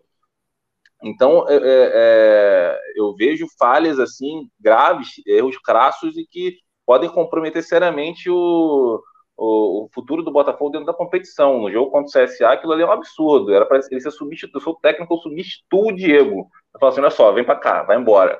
Porque é, é, um absurdo aquele lance que ele faz, que não só ele entrega a bola é, é, para o adversário com os pés num, num, num, lugar, num campo de visão ali, que não tinha ninguém do Botafogo, não tinha por que ele jogar ali, e depois a bola é super defensável, que o chute é ruim, e ele faz questão de jogar a bola para dentro do gol. Então é, é, o que me, mais me incomoda do Diego é esse preciosismo, essa falta de humildade dele de reconhecer as limitações, trabalhar em cima, em cima delas e tentar evoluir dentro disso. E, e acho que o Botafogo internamente precisa trabalhar isso muito, não só no Diego, mas nos goleiros como um todo. E aí eu, eu, eu, vou entrar até no nome do Flávio Tênis aqui, que a galera fala muito do Flávio Tênis, é um ídolo, não sei o que, não sei o que lá, mas essa cobrança interna precisa existir, cara. É, a gente está vendo é, erros repetidos. De conforto, é verdade. A gente vê os erros repetidos do Douglas, principalmente na Série B. É, problemas de saída de gol, problemas de rebater bola. Tudo bem que a gente vai entrar num ponto aqui de ah, o cara às vezes não tem qualidade para isso. Beleza, então o que, o que a gente pode fazer aqui? Qual a melhor forma de solucionar? Precisa ser trabalhado, o que não pode é ter erros repetidos e a gente vai vendo goleiros no Botafogo repetindo é, os mesmos erros rodada a rodada e tem, tende a haver essa cobrança interna. Aí eu concordo com você, Gui, porque eu acho o Flávio Tênis um excepcional profissional, mas Ele é um profissional como outro qualquer, né? Vai ter falhas, tem que ser cobrado internamente. E quanto ao Diego Loureiro, essa argumentação de que ah, não tem qualidade, tudo bem, mas o Douglas Borges foi pedido dele, foi indicação dele. Ele indicou o Douglas Borges, o Flávio Tênis. Então, ele tem que ser responsabilizado, responsabilizado com todas as aspas por não conseguir botar o cara para jogar. Ah, é fraco tá, é, tecnicamente, mas foi o, o, Flávio que, o Flávio que trouxe, trouxe ele. Então, nesse ponto, o Flávio tem que ser cobrado, sim. Não, eu acho assim, que a, que a gente, enquanto profissional, seria ótimo se, assim, se a gente só lidasse com o bônus e não com o ônus, né? Ah, claro. Seria uma maravilha. Pô, é o, é, o, é o lugar perfeito, né, que a gente quer ocupar. Mas é, é preciso também criticar quando tem, quando tem que ser criticado. E não só o Flávio Tênis, eu digo assim, do, internamente a comissão do Botafogo como um todo, de preparar melhor os goleiros. É, é um problema que tem acontecido fora o, o, o, Gatito aí nesse tempo, né, é, a gente sofre muito com o problema de, de reservas, de jogadores que vão substituir, e não é de agora. Então, é, é, isso me incomoda muito também, porque parece que a gente está trocando de problema. Eu vejo uma galera falando, ah, vai trocar o Diego, o Douglas falha nisso e falha naquilo. Então, por que, que a gente não cobra quem tem de é, é trabalhar para ele evoluir, para ele melhorar e não errar mais dessa forma? A gente, a gente não pode também só recair em cima do, do jogador. E aí é, eu acho, problema... deixar o Matheus falar, rapidinho, Matheus, só para complementar, eu acho que se o Douglas volta e o Douglas continua cometendo as mesmas falhas, aí a cobrança tem que ser mais pesada ainda no Flávio Tênis, porque ele teve um tempo grande para trabalhar com ele e tentar minimizar pelo menos isso, né? Diga lá, Matheus. É, exatamente. Uma coisa que eu ia comentar até é que parece que o, o, os goleiros do Botafogo têm um problema crônico na saída do gol, né? Pelo alto. É, Jefferson errava muito isso. Ah, o Jefferson vai falar isso, Matheus. Jefferson, não, é, apesar de ser um goleiro fantástico, ele tinha muitos problemas de sair do gol. O Cavalieri, então, não vou nem te falar, porque ele, ele era um goleiro de Gulliver. É, o, até o próprio Gatito também, cara. Teve, a gente já tomou alguns, vários gols de cabeça em que o Gatito estava assim, dentro do gol, sabe? E com a bola sendo cruzada na pequena área. Então é um, é um problema realmente que parece crônico aí, que o Flávio tem um pouco de dificuldade em ajeitar. Olha, eu vou pegar o gancho aqui de um amigo aqui do chat que ele falou o seguinte: o Vasco está horroroso, mas está ganhando confiança. É uma verdade. Mas eu, Nath Rocha, ainda não vejo o Vasco como adversário direto. Para mim, o Vasco não sobe. Por quê? E aí eu vou, vou já vou passar a bola para vocês. Porque eu trouxe aqui a tabela, eu me limitei aí até o sexto colocado né, para a gente analisar aqui os próximos quatro jogos dos seis primeiros colocados. Minto, eu não botei o Coritiba, porque como o Coritiba está acima, o máximo que pode acontecer é ele perder a posição para o Botafogo. Né? É... E eu não botei o Vasco, porque nesse momento eu não enxergo o Vasco como um, um, uma pessoa no caminho, um time no caminho. Por quê? Porque os times que estão acima do Vasco e abaixo do Botafogo estão crescendo. Você pode até argumentar que o Botafogo está numa derrocada que até não acho, tá? É, mas os times, Havaí, CRB, Guarani, talvez com exceção do Goiás, que está em queda, os times estão em alta. Então, assim, né, achar que o Vasco vai chegar e vai atropelar todo mundo, mesmo que o Vasco ganhe muitos jogos, o que não acredito também que vai acontecer, ele vai precisar que os outros percam também. Então, o caminho do Vasco não é nada fácil. Né? E, e, e, é foda como a nossa torcida é escabriada, e eu não julgo, eu entendo que a gente já sofreu poucas e boas, mas a gente está preocupado com a gente, que, com, né, conosco que estamos na segunda posição, e preocupado com o Vasco, que está lá atrás, oito pontos atrás da gente. Então, assim, é complicado. Mas aí, ó, primeiro eu vou botar aqui a tabela, tá? Eu vou até o Guarani. Nós temos o Curitiba com 53 pontos. É, o Botafogo com 48, CRB com 47, Havaí com 46, Goiás com 45, Guarani com 42. Tá? O Vasco está com 40. Né? Então, assim, oito pontos atrás do Botafogo. É... E aí a gente vai ter dois confrontos diretos que eu considero quase que duas finais para o Botafogo, porque são dois times que estão brigando literalmente diretamente com o Botafogo e dois times que estão em ascensão nesse momento do campeonato. Talvez o Botafogo tenha estabilizado, vamos botar assim, o Curitiba também. Curitiba tem, o Curitiba tem tropeçado em alguns resultados, o Goiás está em queda, o Guarani acho que está um pouco estável ali também, mas Havaí e CRB estão em viés de alta, assim como o CSA, que está atrás também, que vai ter que ir comer alguma graminha para tentar se aproximar. Que, inclusive, se a gente for olhar a tabela, é mais, entre aspas, favorito do que o Vasco, porque está na frente do Vasco. Não, o CSA então, vem assim, de quatro vitórias consecutivas, Renato. Quem? o CSA. Pois é. é o Vasco tá, nem, nem de longe é a melhor sequência positiva do momento. O CSA pois tem é. quatro vitórias consecutivas, o Havaí tem três vitórias consecutivas. Então, assim, né? Muita calma nessa hora. Mas então vamos olhar aqui para a nossa realidade hoje, né? Aí eu botei aqui, vou começar é, é, pelo Guarani, vou começar do sexto, do sexto até o Botafogo. Olha a sequência do Guarani. O Guarani pega o Brusque, teoricamente é uma partida fácil. O que vocês acham? Eu acho que teoricamente é uma partida fácil para o Guarani, né? Olhando a tabela, vamos botar assim. Pega o Londrina, que também me parece um adversário relativamente fácil. Aí pega o CRB, que é difícil. Direto né? Um confronto direto e difícil. Pego confiança, que para mim também é uma partida relativamente fácil. Claro que tudo isso é relativo, chega na hora, pode tropeçar, pode ganhar o CRB e tropeçar para Londrina. A gente sabe que futebol é assim, mas a gente está indo pelas probabilidades. E o Sampaio Corrêa, que eu já acho uma partida igual. Sampaio Corrêa hoje também está também tá indo bem, assim, tá ganhando alguns jogos, perde outros, não é, não tá dando uma arrancada, mas tá bem no campeonato. Então eu acho uma sequência razoável do, do Guarani. Agora a sequência do Goiás. Goiás pega o Vitória, teoricamente um jogo fácil, né? Pega o Náutico, que há um tempo atrás seria um jogo difícil, mas nesse momento eu acho que é um jogo fácil, mas ainda assim acho que esse jogo vai dar empate. Pega o CSA, que é um jogo difícil, porque o CSA. Foi o Goiás, o Goiás fiquei esse tempo todo sem jogar, do dia 5 até o dia 16, 11 dias sem jogar. É estranho, né? Deve estar tá, deve tá com algum problema aí essa tabela. É, porque parece que esse jogo de terça ele, ele é antecipado, então, né? Pode ser, pode ser. Pode ser isso. É, o pega o CSA, que é uma partida difícil, porque o Goiás tem viés de queda o CSA tem viés de alta. Pega o Londrina, que eu considero uma partida é, fácil, entre aspas. Quer dizer, nem acho tão fácil, acho mais igual pelo momento do Goiás. E pega o Botafogo, que é uma partida difícil. Então, eu acho que, para mim, a, a, tabela, em teoria, do Goiás é mais difícil que a do Guarani. O que, vocês acham? É, do Guarani. É, é do Guarani. Teoria, né? Sim, sim. A do Guarani, dos cinco jogos que eles vão ter, né? Três são de equipes que hoje estão ou na zona de rebaixamento ou próximo. Né? Porque se a gente for olhar, é, o Confiança, ele está na zona de rebaixamento, Londrina também, e o Brusque está na primeira posição acima da zona. Então, realmente, em tese, é a, é a tabela mais simples aí em relação ao Goiás. E aí, Gui, o que, que, você acha dessas duas tabelas?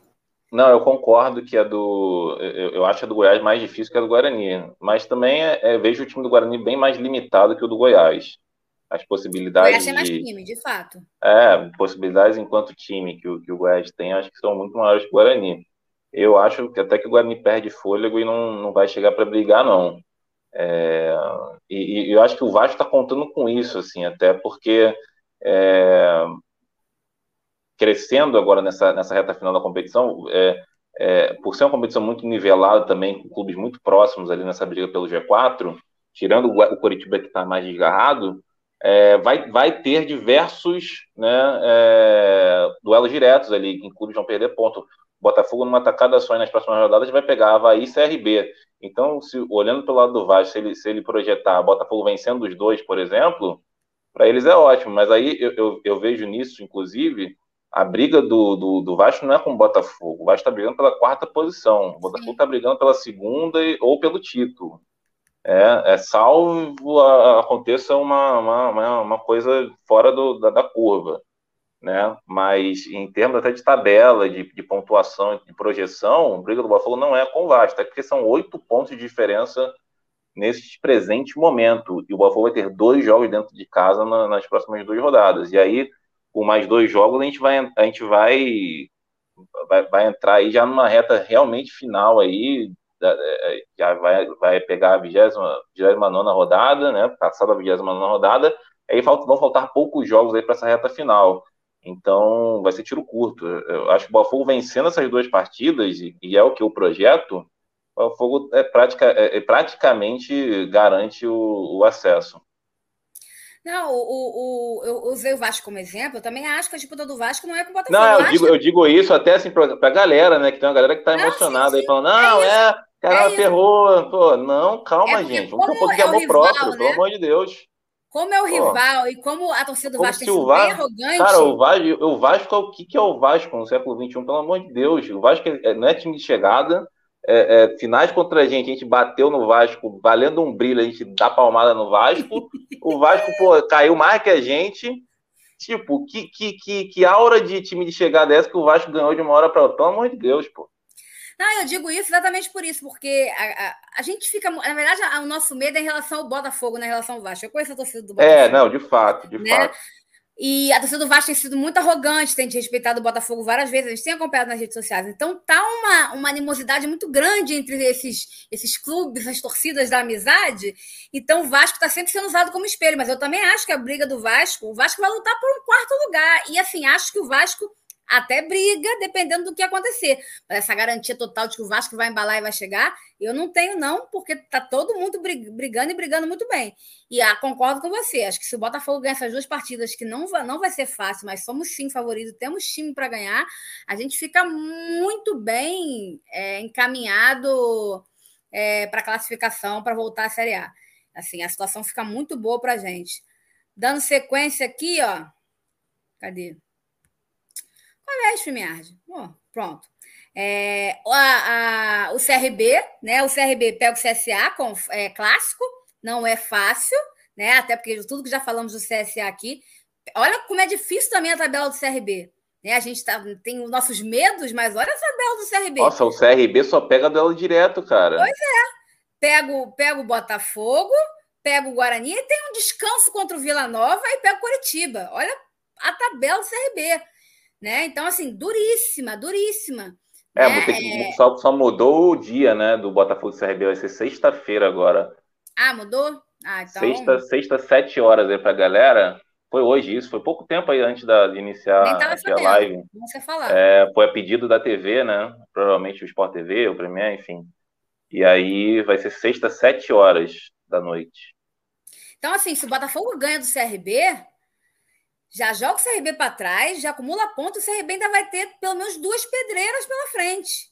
Então, assim, tudo bem, o Botafogo ele vai pegar, a gente vai ver a tabela do Botafogo agora, ele vai pegar depois do CRB o, o Cruzeiro.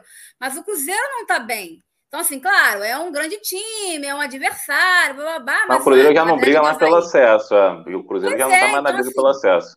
Já não é um confronto tão direto. Aí, aí nós temos o Havaí. O Havaí pega o Botafogo, né? Duríssimo. Pega a Ponte Preta, que tem se recuperado no campeonato, não tá é um mais. Jogo chato, é um jogo chato. Né, um jogo chato, não tá mais aquela água. Tudo bem que vai jogar em casa, vai e tal, mas assim, não tá mais aquela água com salsicha. Pega o Confiança, que eu considero um, um jogo fácil. Pega o Cruzeiro, que tá mais fácil hoje que muitos times, mas nunca é totalmente fácil, e pega o Operário. Então eu acho uma, eu acho uma tabela também chatinha do Havaí. Acho não tão difícil quanto o CRB, mas também uma tabela meio chatinha, não é uma tabela moleza, não. É, a Havaí também pode perder pontos, isso é importante. Se aí do Botafogo, que também é uma tabela dura também. A gente pega o Havaí, a gente pega o CRB, só que dois jogos em casa, isso é bom. A gente pega o Cruzeiro fora, mas eu acho que o Cruzeiro é, é o Cruzeiro, claro, a gente tem que respeitar, mas não está no momento muito bom. Então, assim, a gente conseguiu um empate lá, que o, Cruzeiro, que o Cruzeiro mais faz é empatar, né? A gente conseguiu um empate lá, acho que já está de bom tamanho. A gente pega o Brusque, que teoricamente seria o nosso, nosso refresco, né? Um jogo relativamente mais fácil. E a gente pega o Goiás, que também não é um jogo fácil, mas vamos ver como é que o Goiás vai estar tá depois da sequência, já que o Goiás, nesse momento, está em viés de queda. Então, assim, para mim, a tabela mais difícil é do CRB mas eu acho que é do Botafogo e do, e do Havaí vem logo atrás. Eu acho que é CRB, Botafogo, Havaí, Goiás e Guarani. E aí, o que vocês acham? Eu diria que a do Botafogo, assim, é, é uma das mais complicadas, se não for a mais complicada, porque é cheia de duelos diretos, né?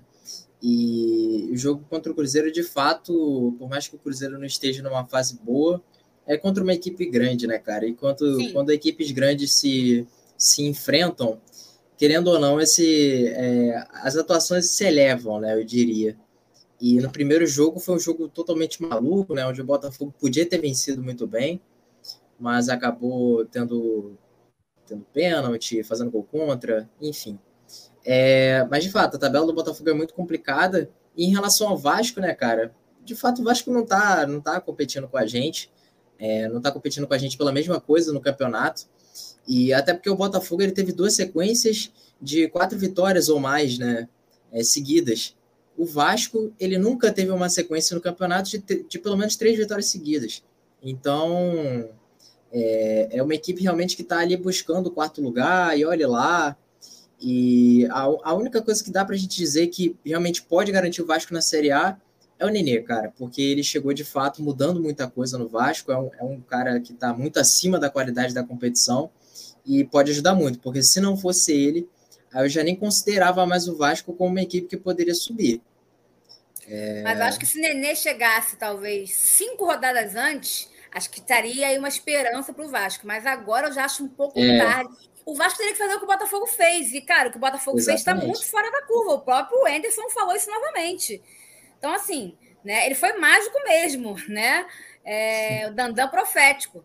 Então, assim, eu é. acho muito difícil. E além disso, o Vasco, nesse momento, ele teria que contar com uma derrocada de uma série de pessoas. Então, eu acho muito complicado. Agora, eu acho que ele vai brigar até o final do campeonato pela quarta vaga.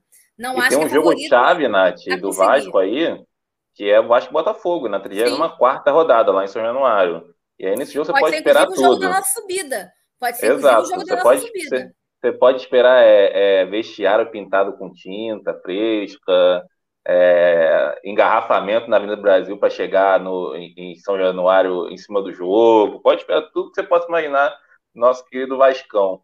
É, da 33 rodada, o Botafogo pega o confiança aqui também, é um jogo para ganhar. Então, é, é, tem alguns jogos aí nessa tabela também, até o final, até a 38 que são, que são jogos assim que o Botafogo é amplo favorito é, para garantir essa, esses pontos que faltam para chegar no número mágico. Se eu não me engano, são 64, 64 né? É, é o corte ali. 64, 64 né? Isso aí.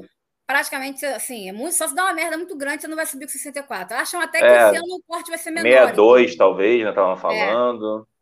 é. mas então, assim, chegar a 64, que é, que é, que é a meta, com esses jogos que, que a gente estava falando aqui, eu acho que, que não vai ter muita, muita coisa assim, não. A não ser que, que aconteça uma queda muito drástica, mas o Botafogo, por ser até um time limitado, com jogadores ali com, precisando aparecer no cenário nacional e tudo mais, sem grande fama, é, existe um foco maior, uma necessidade de, de, de, de, de demonstrar ali uma competitividade. Então, eu, eu sou eu tô, tô mais confiante assim do que uma parcela da torcida do Botafogo que que está trêmula, aí vamos dizer. Não, eu também estou confiante. Eu acho que em, tempera... em situações normais de temperatura e pressão, esse empate com vitória não seria algo ruim. É um empate fora de casa. Só que, a gente levar em consideração que a gente vai ter dois jogos de confrontos diretos, decisivos, que dá uma pressão maior no time, mesmo sendo em casa. Que, que, o, que o Vitória é um adversário muito ruim, que de, deu chance para a gente ganhar e que a gente ainda foi garfado, isso tudo a gente ganha um empate com um gosto amargo de derrota e que o time também não se apresentou bem. Mas em termos matemáticos, até que não é tão ruim se a gente for tentar analisar não, com frieza, né? O Coritiba empatou lá em 0 a 0 também, né? É, eu acho que assim, a gente também às vezes é, é, tende a levar para um lado muito negativo quando se trata de Botafogo, talvez por vícios assim, né? E por, por existir essa narrativa também é, maior, externa, né? Falando, está sempre colocando o Botafogo à prova, em xeque, né? Mas se a gente for olhar numa Série A, por exemplo, quando você tem um jogo Botafogo e Havaí no, no Newton Santos, você vai falar o quê? Pô, é vitória. Não Com tem o que falar. Tipo, e, e, por que que isso muda tanto no momento desses, né? Eu acho que, que o torcedor do Botafogo também precisa dosar isso e entender até que ponto é, existe um, é quase uma sessão de psicanálise aqui, né? Um auto-sabotamento do torcedor do, do, do, do, do Botafogo, né? Auto-sabotagem, melhor dizendo, né? é, do, Botafogo em relação a, a, ao desempenho do próprio clube, do próprio time, é, já esperando pior, já nessa coisa negativa. Então, calma, gente, vamos, vamos confiar, né? Já tá, já tá aqui o André e Falcão se amando no chat. Diga lá, Matheus. Não, só ia falar que, cara, essa equipe do Anderson, né, a forma como ele conseguiu ajeitar a equipe, me deixa muito confiante para enfrentar equipes mais fortes. Eu até prefiro o Botafogo enfrentando equipes mais fortes porque são equipes que, que vão acabar se lançando mais ao ataque em certos momentos, e o Botafogo sabe lidar muito bem com isso, né? É, sabe lidar com, com pressão e jogos grandes, né? Jogo, por exemplo, o jogo contra o Curitiba, o Botafogo fez uma ótima partida, por mais que não tenha ficado muito tempo com a bola, soube se comportar muito bem, né? Contra então, o Náutico, excelente exatamente. partida. E também uma coisa muito importante é o Botafogo ter o retorno de jogadores, né? Porque é, por mais que a gente tenha um elenco aí melhor do que a grande maioria das equipes, ou até todas as equipes da Série B, é, as últimas partidas que a gente teve, o banco, o nosso banco esteve prejudicado. Né? A gente pode ter a volta do Ronald, é bom a gente ter a volta do Pedro Castro também, ter o Rafael no banco, ter o Carly, isso encorpa muito o elenco, né? Porque a gente precisa muito de banco. A gente sabe que na Série B, a, a grande maioria das equipes faz um bom primeiro tempo, metade do segundo tempo, chega na parte final, perde o gás e tem que colocar os substitutos que não têm um nível bom e acabam não mudando muito o jogo. O Botafogo já é uma equipe diferente em relação a isso, né? Uma equipe que tem uma qualidade técnica um pouco maior no banco e, com as, e trazendo essas peças consegue mudar o jogo em certos momentos. A gente teve isso contra o Vasco, por exemplo. Né? O Oyama entra no segundo tempo, dá assistência. Tem o Varley também. Então. Contra o próprio é... Curitiba, né? Acho que o Oyama também entra no segundo tempo, não entra? Sim, entrou bem. Ele entrou tem bem. que fazer o lado esquerdo, não é isso? É, exatamente. Então, você ter jogadores ali dando opção no banco também é importante. É, é bom a gente ter esse retorno deles. E eu conto muito com a volta do. com, com o Rafael e o Carlos sendo relacionados contra o Havaí, porque são nomes que vão encorpar muito o nosso elenco, né? Gente, olha só. A hora está se estendendo, então ainda temos muita live, não, não sai, mas vamos entrar logo na questão do Freeland, que acho que tem algumas coisas interessantes para a gente debater. Mas se vocês querem falar mais alguma coisa em relação ao jogo, em relação a algum jogador específico, em relação aos próximos jogos, digam lá. Podemos entrar então na questão do Freeland? Vamos para o Freeland, o nosso querido diretor de futebol. Então, beleza. O Freeland saiu ontem, né? Mas acho que foi ontem, anteontem, mas acho que foi ontem, se eu não me engano. Ontem, anteontem, mas por causa do jogo, ficou meio que um pouco, né? Como é em podcast também, é assim, eu consumo muito podcast, mas muita gente não. Não, peraí, gente, tem que botar isso aqui.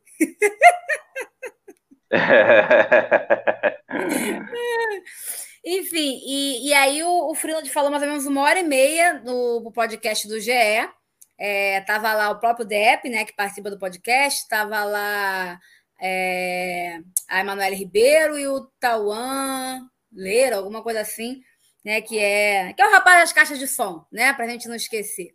Mas quem, quem lembra, né, quem, quem sabe, sabe.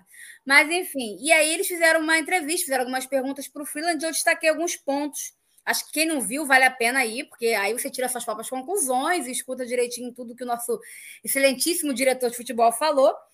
É, então vamos lá, eu destaquei algumas coisas.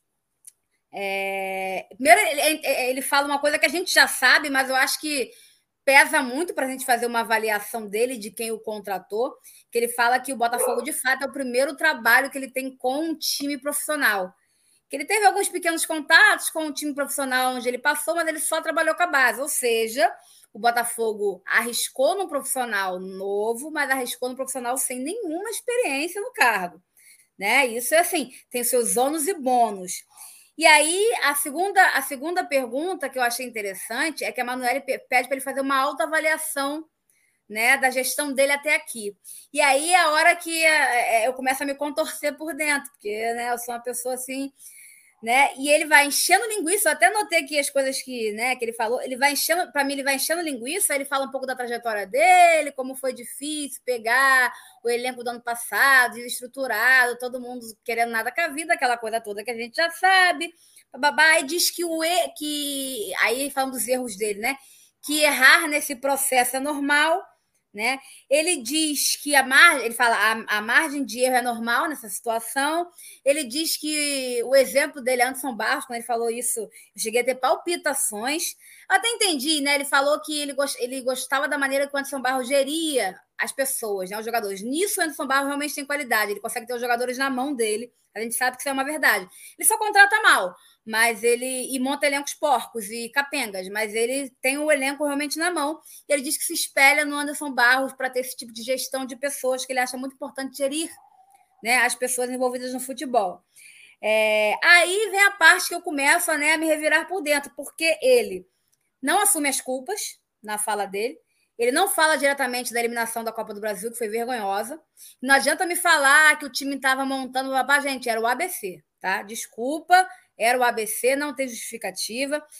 É, aí ele, ele não fala em nenhum momento das suas falhas e responsabilidades, ele não fala de Marcinho, Felipe Ferreira, Rafael Carioca, que ele contra que a maioria do elenco vieram por indicação ou do Barroco, ou do Chamusco, até mesmo do Enderson. Ele não fala, o que mais que eu anotei aqui? Da renovação absurda com o Rickson, por exemplo, que ninguém entendeu nada, para depois agora liberar o Rickson. Ele não fala da demo, ele até fala da questão do Navarro. Ele diz que o Navarro, em teoria, era problema da outra gestão, mas ele mesmo faz o meia-culpa, diz que é, demoraram também nessa gestão a renovar com o Navarro, mas em nenhum momento ele né? Tem essa autocrítica de falar, a gente demorou também a chegar no denominador comum com o Navarro, fora que, para mim, eu fiz essa crítica e mantenho. Ele jogou para a galera da outra vez, quando ele vem a público e fala que chegou os valores que o Navarro o staff dele pediu, e logo depois a gente vê o Navarro negando e a gente vai descobrir depois que, na verdade, ele chegou num valor que já nem era mais aquele valor. Então, para mim, ele jogou, jogou o jogador para a galera, para os leões, tá? Muito malandrinho ele. Ele não fala, ele não assume em nenhum momento a meia culpa pelos muitos jovens da base que têm talento ainda estarem com pendências de renovar contratos e renovar o make no laço. Ele, ele não assume a responsabilidade sobre a Copa do Brasil, no qual todo mundo sabia, inclusive ele, que o Babi não ficaria. E ele não, eles não se planejaram para ter um atacante, botaram o Matheus Nascimento no fogo, e a gente foi eliminado pelo ABC.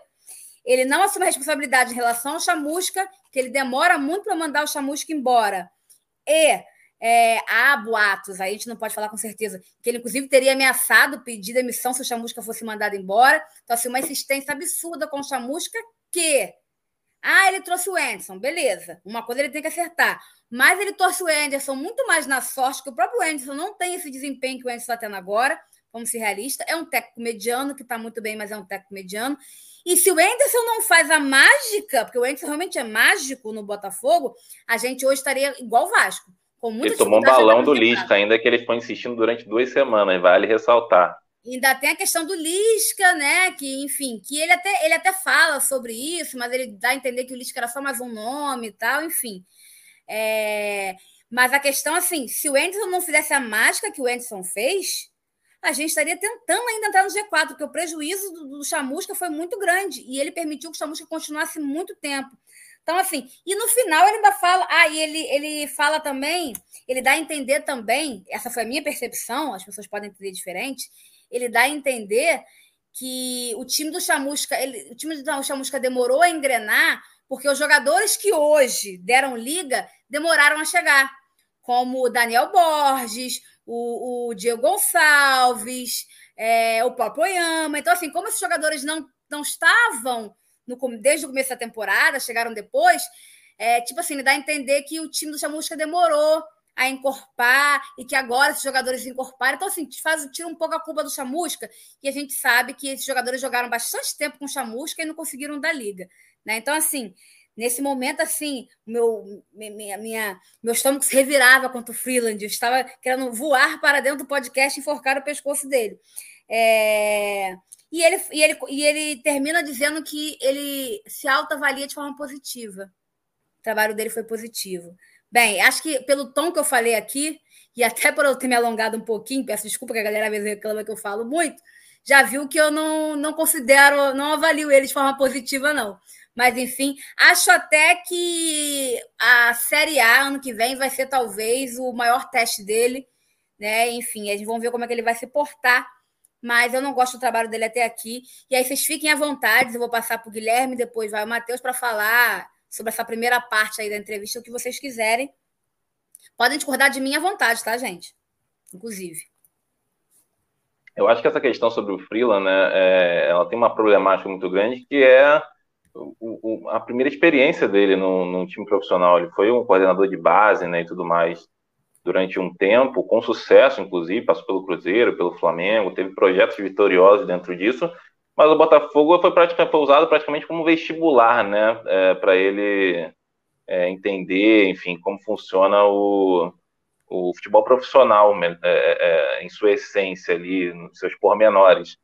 E, e aí, obviamente, no contexto de um clube ainda zoneado, com a, uma gestão completamente desastrosa que foi em 2020 para 2021, é, você colocar alguém inexperiente nesse sentido, nos processos, e, e principalmente no, de atuação no mercado para montar elenco, a margem de erro sobe muito, né? É, é, um risco muito grande.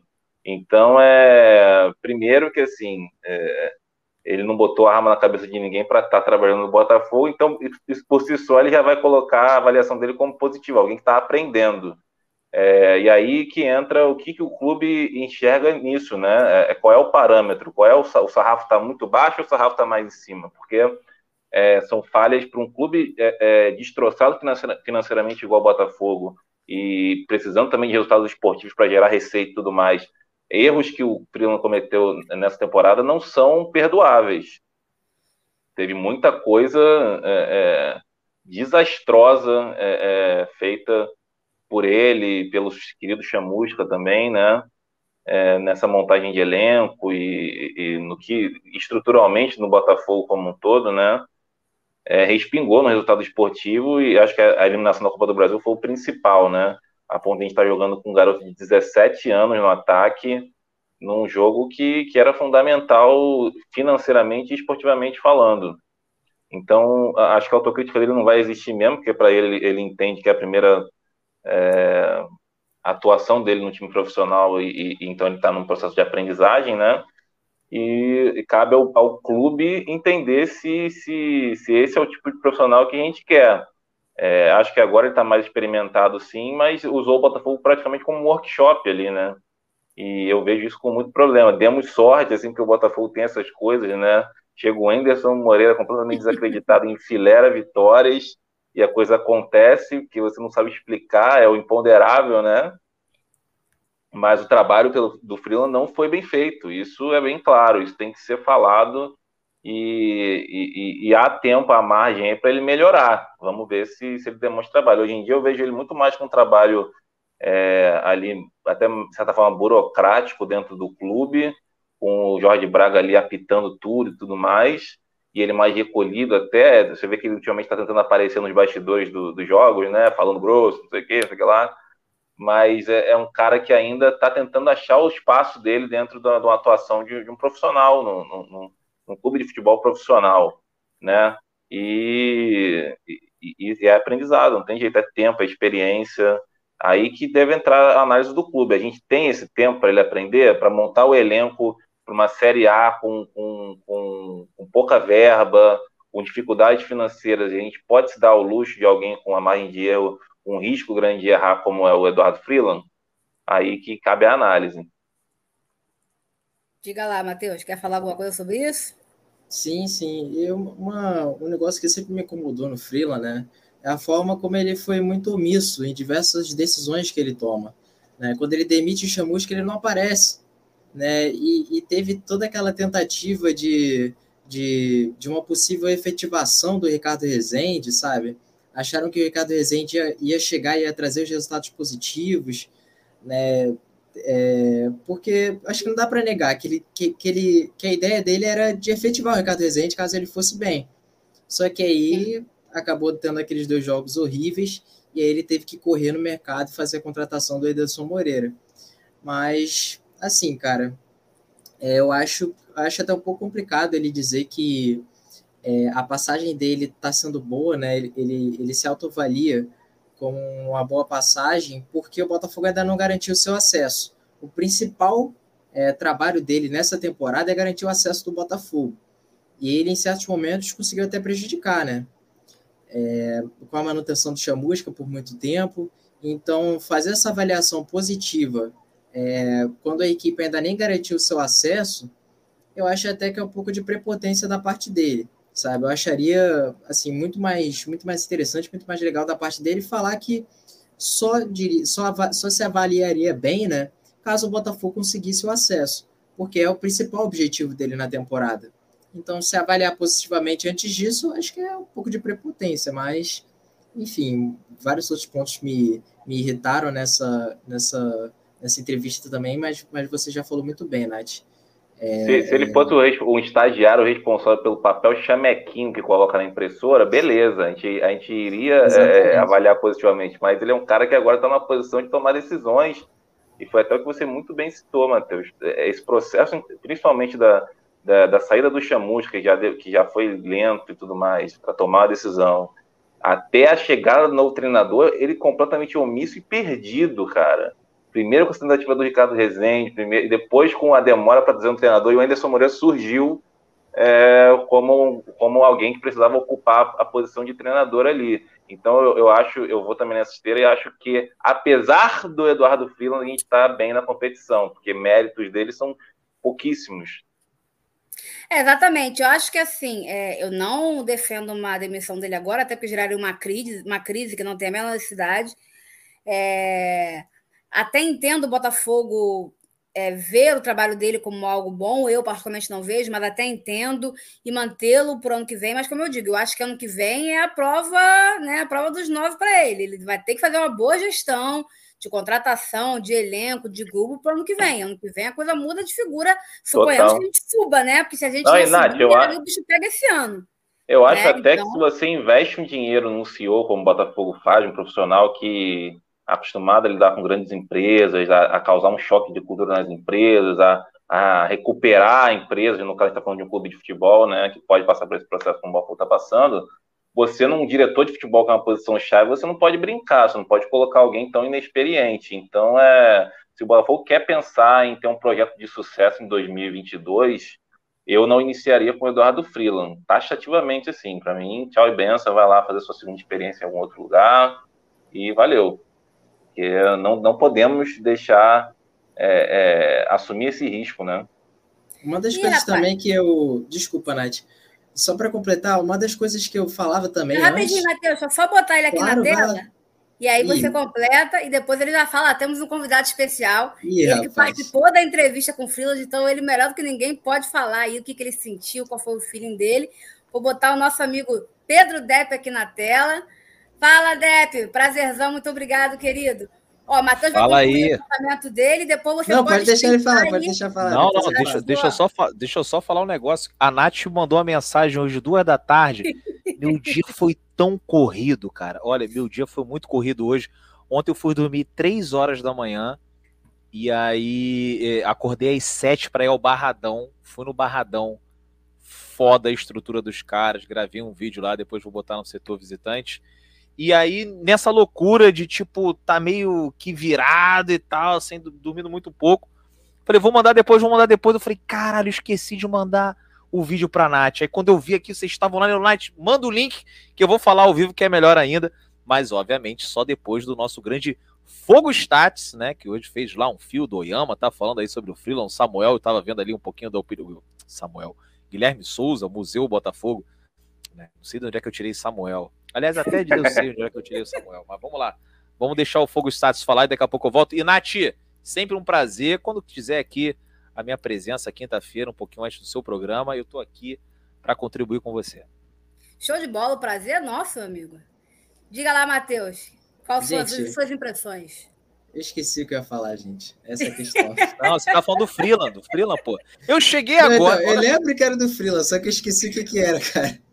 Não, é porque o, o, museu, o museu do Botafogo tava falando que não começaria 2022 com Freeland. Aí você ia começar a falar sobre perfeito, isso. Perfeito, perfeito. Pô, tá homem presta atenção em tudo, né, E olha que eu tava bebendo desde 3 horas da tarde aqui.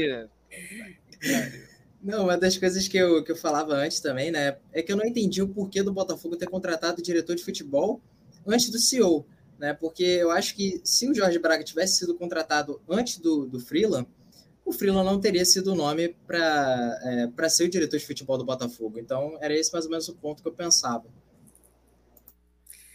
Diga lá, Deb, já passando a bola para você, eu queria que você falasse a sua percepção sobre alguns pontos aí. Acho que é a parte, para mim, muito positiva da entrevista dele, que é quando ele fala do elenco, que a gente vai ter um elenco de Série B, né? Ele explica até maio, junho, que faz muito sentido. Ele argumenta que é quando o dinheiro vai entrar no Botafogo e a gente vai poder contratar, encorpar o elenco. Ele fala também que a ideia né, é, é encorpar o elenco ao longo da temporada, que a gente vai sair atrás de alguns times, somente por essa questão financeira. Ele deixa isso muito claro. Ele fala é, que, que ele quer contratar um desejo dele, o tal do Head Scout, não sei se é assim que fala, que seria o analista de mercado, isso. acho isso fundamental. E aí ele fala né, que é o primeiro semestre de dificuldade, que o segundo, é, a expectativa é dobrar a folha né? E a gente ter um time até competitivo, né? Ele fala isso. E sobre o CT, que é até uma pergunta que você faz, que é muito importante, que ele fala sobre que ele fala que a relação com os Moreira Salles é uma relação muito boa, que sim, né, o espaço Lanier é preferencialmente para a base, mas que todo mundo está ciente que o profissional precisa melhorar suas estruturas e que ele não pode falar nada agora, mas com o tempo ele vai dar as devidas informações de como isso está se procedendo. Então fala aí, Dep, fica à vontade para falar a sua percepção dessa entrevista como um todo. É, não, eu vou, vou, até contar bastidor aqui, né? Nem falei lá no setor visitante, vou contar aqui como é que foi isso, né? Eu estava é, na terça-feira aqui em Salvador, estava na praia, né? E aproveitando a praia maravilhosa ali no, na comunidade que tem aqui, que é o, a Gamboa de Baixo né? Tinha um botequim maravilhoso. Né? Tava ali comendo um polvinho, tomando uma cervejinha. Álvaro Garneiro sente inveja de você, né? É impressionante. O Álvaro Garneiro ele vai para lugar de luxo. Eu vou nos lugares onde o, o, povo tá, né? Então eu tô lá no, tô lá no povão. E aí eu recebo a mensagem e falo, cara, vai rolar hoje uma entrevista com o Freeland.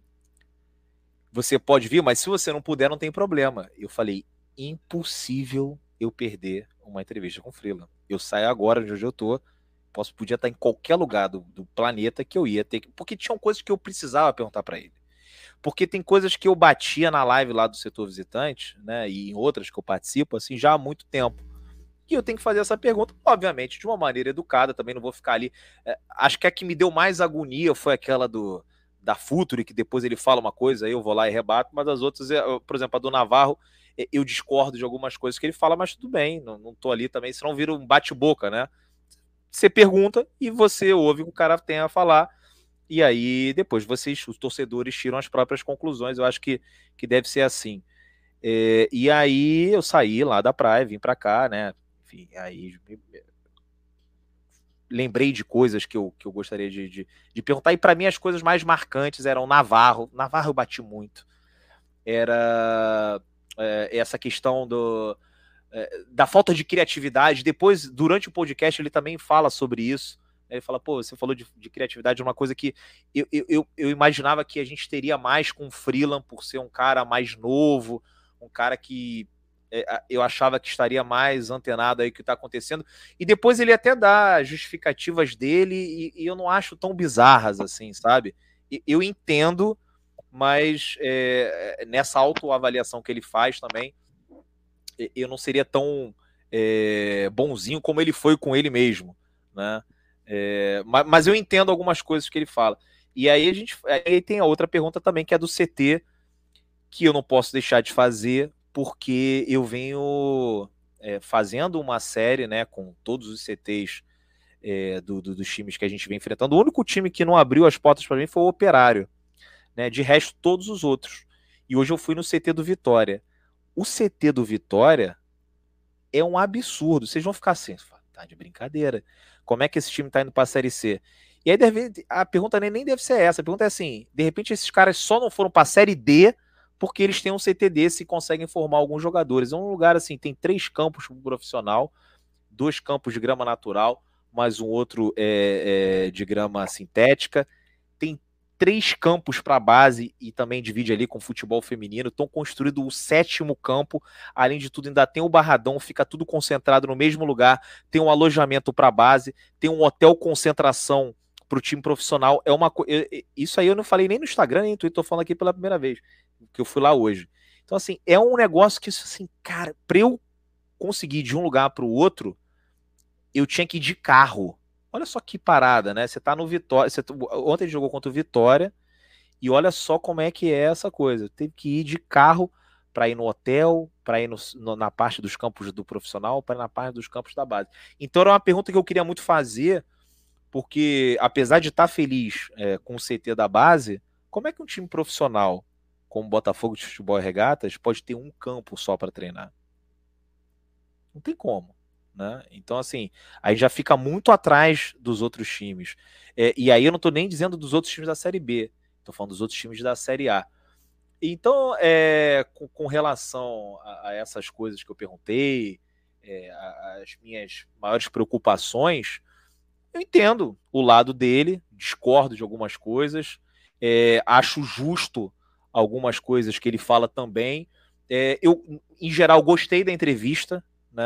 Acho legal, assim, acho que como torcedor do Botafogo, eu acho que todo mundo ali fez perguntas que os torcedores é, é, pensavam. Depois eu até é, sozinho, assim, eu, eu, eu ouvi a entrevista depois, eu fiz a entrevista, depois no dia seguinte eu ouvi o podcast, e aí teve uma coisa assim que eu, me deu muita vontade de perguntar, que é, por exemplo, os jogadores tipo Cezinha, né, que estão aí, tem um potencial, se destacaram em algum momento na base, por que não emprestar para outros times? É, que eu achei que, por exemplo, faltou, mas eu acho que, em geral, o torcedor do Botafogo meio que se sentiu representado ali pelo que, pelo que a gente perguntou. E aí vai de cada um concordar. Eu vi muita gente criticando o Freeland, vi, eu vi poucas pessoas elogiando. Eu acho que o filme dele está mais queimado né, do que é, bem na fita aí com o torcedor botafoguense, mas eu acho que é isso. É, se tiverem mais perguntas aí para fazer com relação à entrevista, eu estou aqui à disposição, mas eu acho que, resumidamente, olha que eu já falei para caralho, é mais ou menos isso. Para caralho, não, desculpa, estou na Rádio Botafogo, para caramba. Ih, ah, fala sério, né? Aqui, aqui você pode falar isso aí à vontade. Mas a sua percepção aí, eu sei que não é presencial, né? Mas assim, seu feeling diante das respostas dele, você acha realmente que administrativamente a gente está realmente trilhando um bom caminho. Eu sei que eu sei que é, é difícil, né, responder é, isso. É, é muito difícil. achismo, mas é. do que você já viu, do que você tem conhecimento, informação e da fala dele, você acha que a gente pode ter algum tipo de esperança? Assim, é, o Botafogo ontem fez um jogo horroroso. Apesar disso, o Botafogo quase ganhou. Se o Botafogo ganha, o nosso humor seria completamente diferente do que foi de hoje. Hoje eu estava aqui em Salvador, eu não postei nada no setor visitante, a não ser coisas relacionadas a futebol. Né? O que, que eu postei lá no setor visitante? Eu postei é, a venda dos ingressos e postei depois o. Meu Deus. É o podcast do Globo Esporte, que a gente gravou hoje. Então, assim, se o Botafogo tivesse ganhado hoje, eu ia ter postado o dia que eu passei em Salvador, a praia, o negócio, porque eu sei que o torcedor do Botafogo tá puto. Sim. E, e, não quer receber esse tipo de conteúdo nesse momento. Então, assim, o trabalho do Freeland é bom. Qual que é a diferença do trabalho do Freeland antes para agora, é, com o Chamusca e agora com o Anderson Moreira? Agora começou, a bola começou a entrar, o time começou a ganhar. Então, assim, é, são, são muitas variáveis e, e o fato da bola entrar e do time estar tá ganhando influencia. Então, se chega uma pessoa agora no planeta Terra e ver esse time do Botafogo fazendo a campanha que tem feito no segundo turno, fala, porra, olha, o trabalho do Freeland é bom. Mas Sim. se vê um cara, se já tinha um cara desde o, da virada do. Não foi na virada, perdão, porque ele acha que ele assume dia 26 de fevereiro, ele até fala isso no podcast. Mas enfim, é ali na última semana de. Ja... Fevereiro, não, janeiro, perdão. Se tem um outro cara que já tá acompanhando desde 26 de janeiro, acha que tem mais contra do que pró. Mas assim, eu eu ainda não sou fora Freeland. E aliás, dane-se minha opinião também, o que, que eu sou, o que, que eu não sou. Cada um tem a sua, e não é porque, ó, eu acho uma coisa que tem que ser feito de outro jeito. Eu, eu ainda tô tentando entender quais são os rumos que o Botafogo vai tomar. Ontem o Thiago, na live pré-jogo do setor visitante, ele falou uma coisa interessante. É, alguma. É, que o Freeland deixa algumas coisas no ar, assim, não no ar, ele até ele comenta e, e, e, diz que vai querer seguir, por exemplo, essa, essa questão dos atletas que é, ele, por exemplo, se for renovar com o jogador da base, tem que ser acionado 18 meses antes, né? Ser, não é nem um ano, 18 meses antes. Então é um ano e meio. Então, assim, é, para a gente ver esse tipo de comportamento, que é uma coisa que eu gostaria de ver no Botafogo, isso demanda tempo. Mas será que a gente vai é, aguentar, esperar esse tempo todo para ver como é que vai ser o trabalho dele daqui para frente? Não sei. É, então, assim, eu ainda tô meio em cima do muro. É, eu diria assim que, assim, é, se, se eu fosse avaliar, eu diria que o trabalho dele está aí nota 5, né? É, talvez nota 4,5. Vamos botar nota 4,5 e o 5 passa de ano, mas passa de ano né, na recuperação e a mãe fica puta e, você, e o cara também fica puto porque não viaja e toda a família fica puta também. Então acho que o Freeland tá mais ou menos aí. Mas se a bola entrar, se o Botafogo ganha os dois próximos jogos contra Havaí e CRB, as coisas, aí você já avalia de um jeito diferente, afinal a gente também é meio que torcedor. E também assim, o cara já teve um ano aí, né, para entender como é que funciona o futebol profissional. E acho que pode evoluir também, né? Aí muda também. Você viu os caras que ele falou que, que ele admira? O, essa foi a parte que eu fiquei assustado. Paulo Angione e Anderson Barros. É, e aí tu vê o Palmeiras aí com Anderson Barros de novo na Libertadores, na final da Libertadores, mais uma vez, duas finais consecutivas de Anderson Barros. Faz muita diferença entre esses diretores. Enfim, tô falando muito, vou deixar aí para vocês aí. É, Não, é isso mesmo. Comentário que eu falei, darem opinião aí, porque já falei é demais. Só, só para é, falar aqui rapidinho, depois passar a bola para os meninos. Eu não gosto do trabalho do freelance, deixo isso bem claro, mas eu acho que a gente conseguindo acesso, se não conseguiu acesso, a coisa muda totalmente figura. Mas a gente conseguindo acesso, eu acho que ele merece pelo menos mais um ano, mais uma temporada da Série A, que eu acho que vai ser a prova dos nove dele. Aí ele vai ter que mostrar que tem competência para gerir grupo, para contratar, para montar elenco. É ali que ele. E aí, acho que vai ser a, talvez a última chance, vamos botar assim, dele para se provar um bom, né, um bom gestor. Agora, obviamente, se não subir, isso não vai acontecer, bate em todas as madeiras do universo, aí a coisa degringola de vez, aí, enfim, é caos total. Mas ele subindo, vai ser muito difícil, inclusive, pedir a cabeça dele. A gente vai ter que dar para ele mais um ano e ver se ele, de fato, realmente conseguiu evoluir como gestor. Nesse momento, eu não gosto do trabalho dele, mas eu entendo, eu vi muita gente argumentando aqui no chat que ah, ele está na vice-liderança, como é que o trabalho dele não está bom tudo mais. É aquilo que você falou muito bem, Dé. Então é isso, né? Meninos, fiquem à vontade aí para falar com o Deb, fazer alguma pergunta em relação à entrevista, o que vocês quiserem fazer aí. Pode ir lá, pode ir lá, Matheus.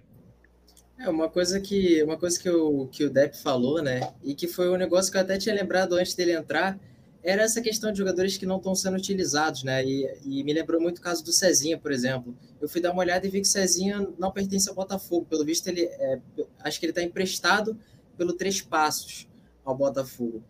E porque e eles dizem, é, teve toda essa história, né, de que o Cezinha tem vários gatilhos e que ele não entrou por conta disso, né, porque o Botafogo não pode fazer, não, não tem não tem é, não tem dinheiro para pagar esse, esses gatilhos, né, que ele, que ele pode acionar caso ele entre em campo, mas em certos momentos ele já quase entrou em campo, né, ele chegou a atuar também, é, chegou a entrar, eu não lembro em qual partida foi, mas ele chegou a entrar em campo. E, sabe, por que, que ele ficou tanto tempo sem jogar? É, por que, que disseram que ele, que ele tinha esses gatilhos e que ele não poderia ser utilizado por causa disso? E depois ele entra em campo. É, sabe, é uma. Eu acho que um, uma das coisas que mais me irritou no Freela, né, nesse trabalho dele, além da omissão, foi a falta de transparência em muitos momentos. A gente sabe que não dá para o diretor ficar é, é, esclarecendo tudo o tempo todo. É, até seria bom isso, né? Mas parece que ele só faz questão de ter transparência quando o momento está bom. E, eu, e isso é algo que me preocupa muito, sabe? Ele demorou muito para ser transparente é, aqui no Botafogo. E isso, isso eu acho que desgastou muito ele com a torcida também. É. A questão do chamusca, né, desgastou ele muito com a torcida. Não, e, e essa, esse, isso é uma coisa que o, que o Matheus falou que eu concordo, né? Porque assim, inclusive lá no meu Instagram eu já tinha falado, pô, cadê esse cara? Teve ali aquele momento do, do jogo contra o Cruzeiro até o, o Anderson ser contratado, ninguém falou nada, ele não teve uma satisfação, pelo amor de Deus, é um diretor remunerado. Tem que vir falar é, para a torcida do Botafogo. Só depois como é que você vai cobrar? Não, tem que ser sócio. Não, peraí. Quando a gente está no momento ruim, ninguém aparece para falar absolutamente nada, e aí depois quer me cobrar alguma coisa, não é assim.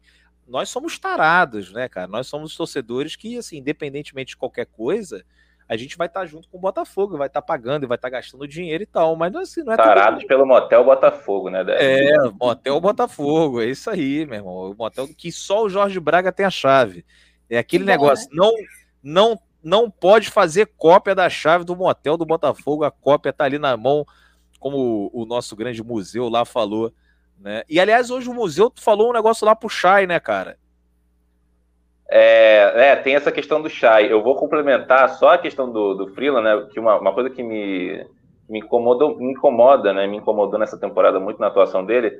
Ele citou essas referências do Anderson Barros, do Angione, acho que muito pelo contato humano, né? O Angione ele é até psicólogo, tem uma história Isso. dessa. O Anderson Barros, enfim, é um cara que, que ficou. É, ganhou uma notoriedade no meio do futebol muito por apagar incêndio e conseguir segurar crise, pressões e tudo mais na gestão de elenco, né? Mas é, eu acho que pelo Botafogo até tá com salários garantidos no, na questão do de clubes e tal, a gente esperava que o Freeland conseguisse ter uma atuação no mercado melhor, é, conseguisse ter mais tranquilidade para fazer outras funções do que essa de você ficar preocupado, caramba, o salário vai entrar, é, o cara foi pago, não sei o quê, porque isso está garantido pela justiça, né? E, e, ele deixou muito a desejar, é, bastante a desejar em questões básicas, assim, de, de montagem de elenco, de posicionamento na, é, é, institucional dentro da função que ele exerce no Botafogo. Ele é o principal homem do, do, do futebol, né? E então é, é, é essa avaliação, essa autoavaliação positiva dele, é, eu vejo, foi até que eu falei com o Matheus ali. É, se ele fosse um estagiário, realmente, eu acho ótimo, né? Se tivesse o, o, essas organizações de avaliação de estagiário, né? Provavelmente ele te daria um 8, um 7, né? Puxa, ele conseguiu sobreviver. Mas não é o caso. Ele é um profissional agora que, que ocupa uma função importante, tem que ser cobrado na mesma medida, né? E sobre o Shai, é, é, é, eu acho que até vale talvez a gente pegar esse gancho que o, que o é, falou, levantou aqui, é, me incomoda né, a forma como ele tem se posicionado também no Twitter, principalmente em relação às, a críticas e comentários negativos de torcedores. É, e, e, ele tem usado até, às vezes, algumas palavras fortes, agressivas, para como se, se não pudesse criticá-lo, como se não pudesse ter esse tipo de, de ônus da, da posição que ele ocupa de um jogador de destaque num clube grande. Então, é, é, é, eu vejo com, com, com, com, uma problemática grande aí, com, com, algo que pode gerar até um, alguma crise e tudo mais. Ô Guilherme, sabe, sabe quem que tá me lembrando? E aí falo porque é meu amigo pessoal, e eu nunca escondi de ninguém. Padilha é meu amigo, né? Sempre, sempre tratei ele muito bem, né? Ele me trata muito bem, mas tenho muitas críticas com relação a, a maneira como ele lidava com o torcedor na, na internet. Não pode chamar o torcedor de babaca. Né? Pô, tem alguns babacas que estão falando isso.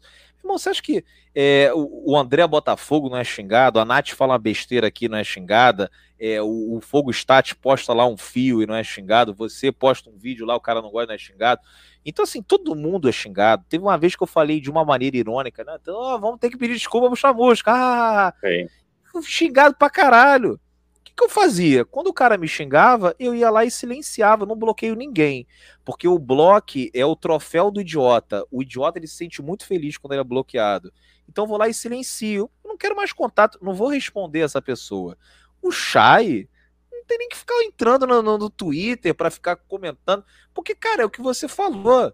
É do céu pro inferno em, em 24 horas, uma partida. Vamos supor que a gente joga não vou falar do, do, futuro, porque senão é foda eu ficar zicando, mas vamos supor que no, no último jogo é, contra o, o, o, o, Vitória, naquele lance do, do Rafael Moura, tivesse um bate-rebate, a bola batesse na mão de um cara do Vitória, o Chay ainda estivesse em campo, ele cobra o pênalti, o goleiro pega o pênalti. E aí a gente empata o jogo, né? Porque o cara não conseguiu. A torcida vai cair em cima. E é normal. Cara, a internet é assim internet, o Twitter principalmente, né, é, é, muito tóxico. Então, assim, cara, eu já desisti de tentar brigar e tentar é, responder, caralho. Meu irmão, no Botafogo é assim. Cara, a gente tá falando um cara que tá recebendo que uma proporção talvez de 90 a 10 de elogio crítica, né? Exato. Não, e outra coisa. Quanto maior ele se tornar, mais tá cobrado ele vai ser. Exato. E ainda recebe uma proporção de 99,1 de dinheiro também, né? Porque o cara tá ganhando, ganhando, muito mais dinheiro do que qualquer coisa que qualquer um youtuber ou qualquer outra, outro cara que tem a página no negócio do Botafogo vai ganhar. O cara ainda tá recebendo muito para isso. Então, meu irmão, sai do Twitter, se não aguenta, vai ficar xingando. Pô, não pode falar essas coisas.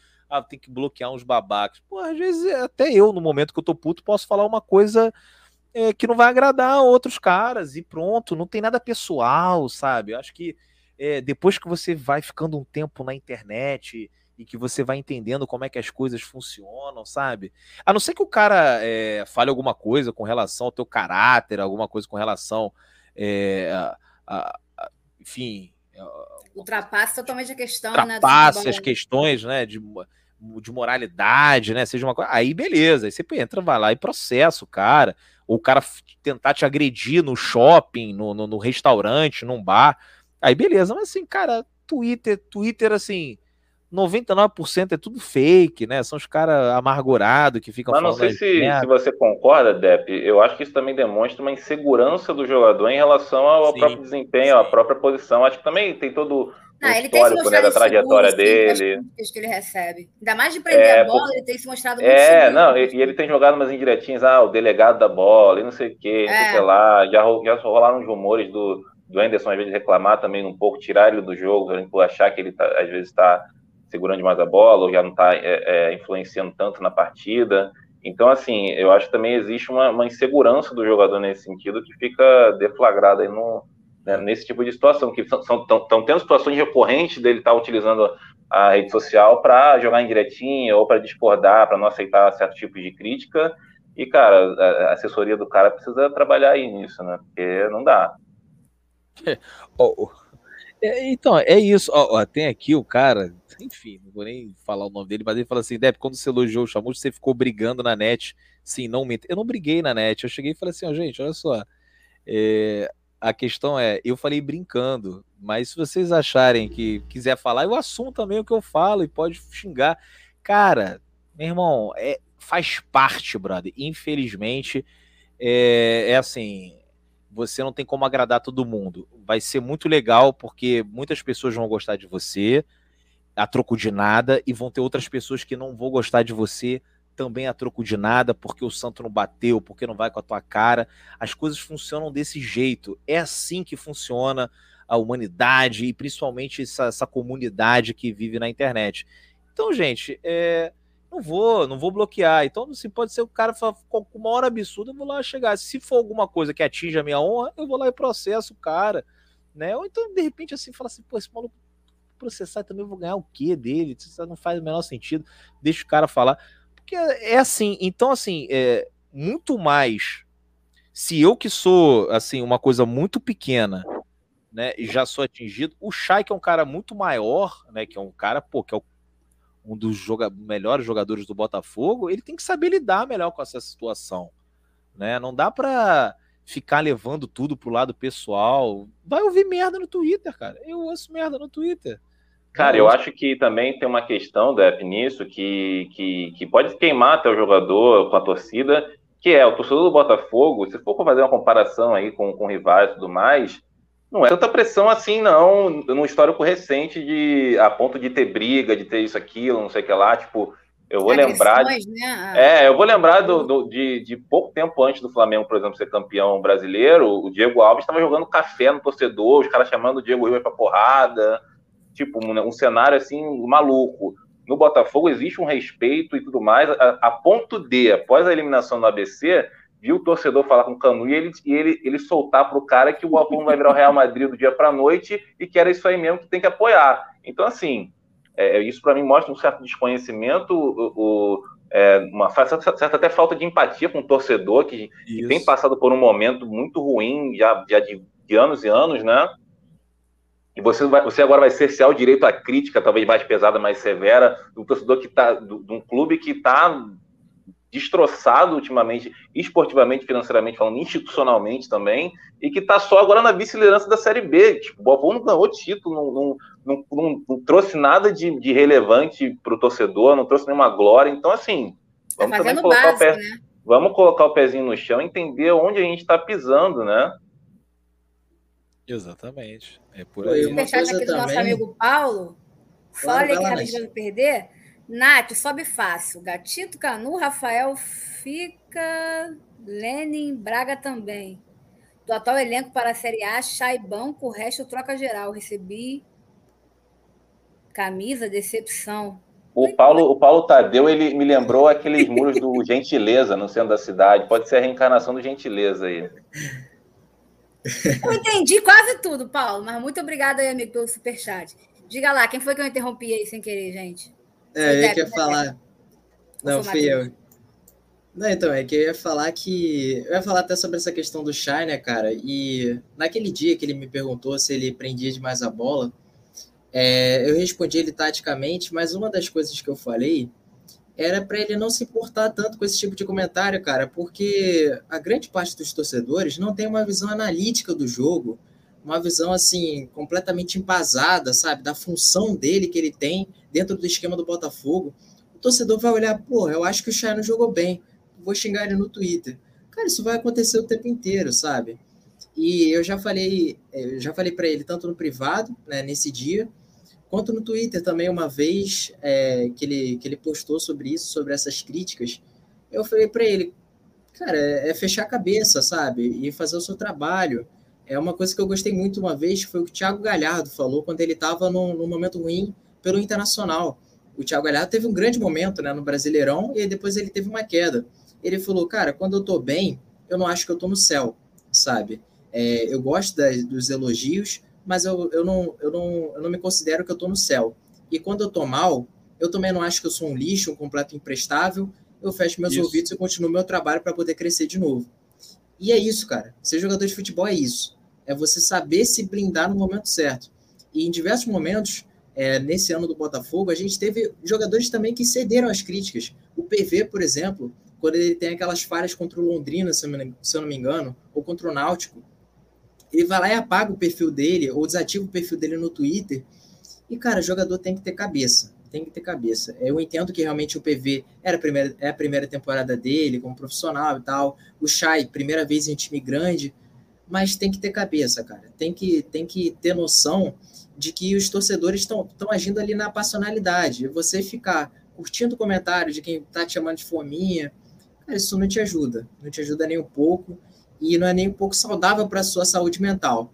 Até porque o melhor jeito de você responder um torcedor é responder na bola, sabe? Você fazer o time render e mostrar que você está jogando bem.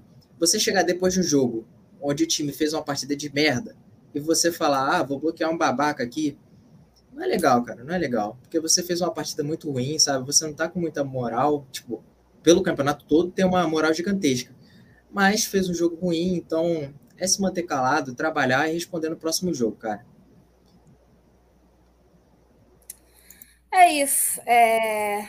Gente, acho que terminamos, né? Alguém quer acrescentar mais alguma coisa? Falar alguma coisa? Deve estar tá com uma cara lá, está cansado, querendo dormir. Não, não, não tô cansado, não, não. Vou madrugadão agora, mas é que eu tenho que preparar aqui a live, tenho que botar aqui no StreamYard, ainda não fiz isso. Então vou até, eu vou me dar um alto ban aqui, vou agradecer a Nath, vou agradecer Amigo, também muito obrigada. Matheus e Guilherme aí. Vou dar um ban aqui, alto ban. Valeu? Tchau. Fui! Bola, muito Valeu, obrigada. E aí, meninos, querem acrescentar mais alguma coisa? Se não, podemos ir para as considerações finais. Se ficou faltando alguma coisa aí, fiquem à vontade para falar. Não, acho que deu para falar sobre tudo, né? A gente é, falamos bastante aqui. Do Freeland. Bem legal para até puxar também. é, foi muito bom, cara, muito bom. Essa questão do Chay, eu tinha até visto ele falar da questão de babaca, que ele tinha conseguido cancelar que marcassem ele nas, nas, publicações, mas eu nem sabia que estava nesse pé todo, porque hoje o dia foi meio corrido, eu não entrei, perdão, não entrei muito no Twitter. Mas, cara, eu acho o Chay uma pessoa maravilhosa, eu gosto da interação dele, assim, dentro do pouco que eu conheço, obviamente, né? Gosto da interação dele no Twitter, mas ele tem que saber dosar bem isso, porque senão realmente vai virar um inferno para ele, e aí vai virando aquela animosidade, aquele negócio todo, e daqui a pouco ele vai ficar sabe, bater uma relação é, corruída com a torcida sem necessidade. A melhor coisa foi o que o Matheus falou: bola, é, larga um pouco a internet, seja malandro, vá para o Twitter quando a coisa estiver boa. Quando você estiver merecendo elogio, quando você estiver bem, quando estiver mal, dá uma corrida mesmo, se isola, se, se, se, se protege. Estou é, falando das redes sociais, claro, não é né, se esconder do jogo, mas se protege se para não ficar para não se expor sem cidade. Eu essa semana dei uma cornetadinha no Benevenuto, porque ele tinha até fechado o, Instagram dele para comentários, dessa vez ele abriu. Eu fui até pelo meu pessoal, ele falando que agradecia muito a Deus por tudo, agradecia muito a Fortaleza. Eu falei, falei com educação, falei uma pena que você não soube valorizar o Botafogo, respeitar o Botafogo no pior momento da história do clube. Mas eu espero que você tenha aprendido a lição. Muito, muita boa sorte para você. Foi isso que eu falei. Em nenhum momento eu agredi, eu desrespeitei, mas assim, é aquela coisa na medida da pessoa entender bem o recado. Então tem, tem, que ser assim, entendeu? É, ah, e para mim é um problema também quando, quando generaliza, né, Nath? Sim. É, quando ele falar ah, esse, um, um, bando de não sei o que, ah, vários aqui, sei, pelo menos você então marca, marca a pessoa com quem, ou então bota o exemplo de quem está falando, que a partir do momento que você generaliza, você está dando a entender que a partir de um certo nível de crítica você não aceita e, e é babaca. Tipo, isso é um.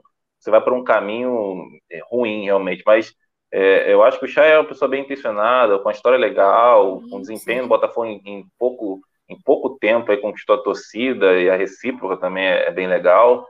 É uma vez de mão dupla. Ele não pode se perder, não pode, não pode entrar nessa. Assim, é, é, é, é, tem, que, tem que também saber é, valorizar os momentos em que a torcida colocou ele no céu, que, que é a maioria do tempo. Então, assim, não é só céu, não. Tem altos e baixos. Time grande e, é isso.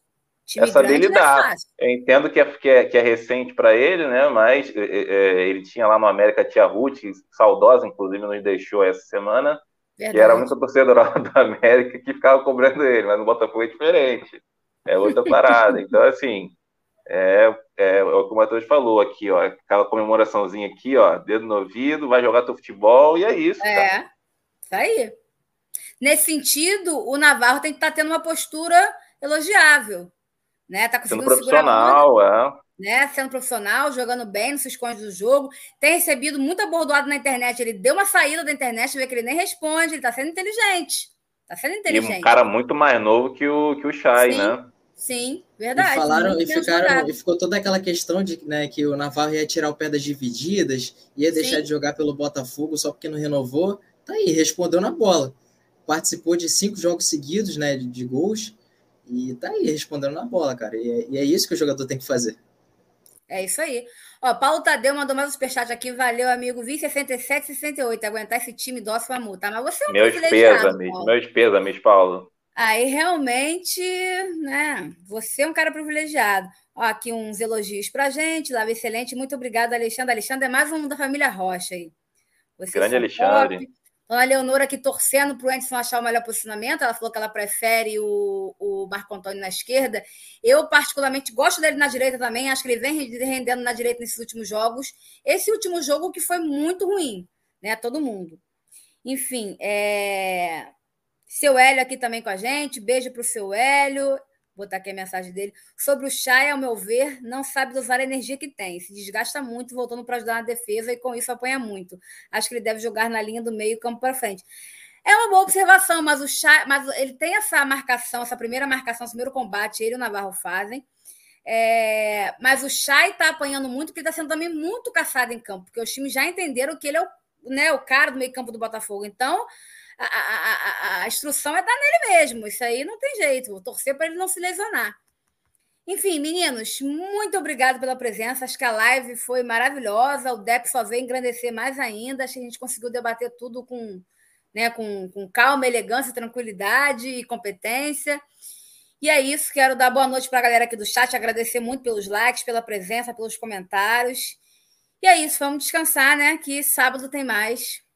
E ó, amanhã, gente, amanhã tem o programa do Tarso.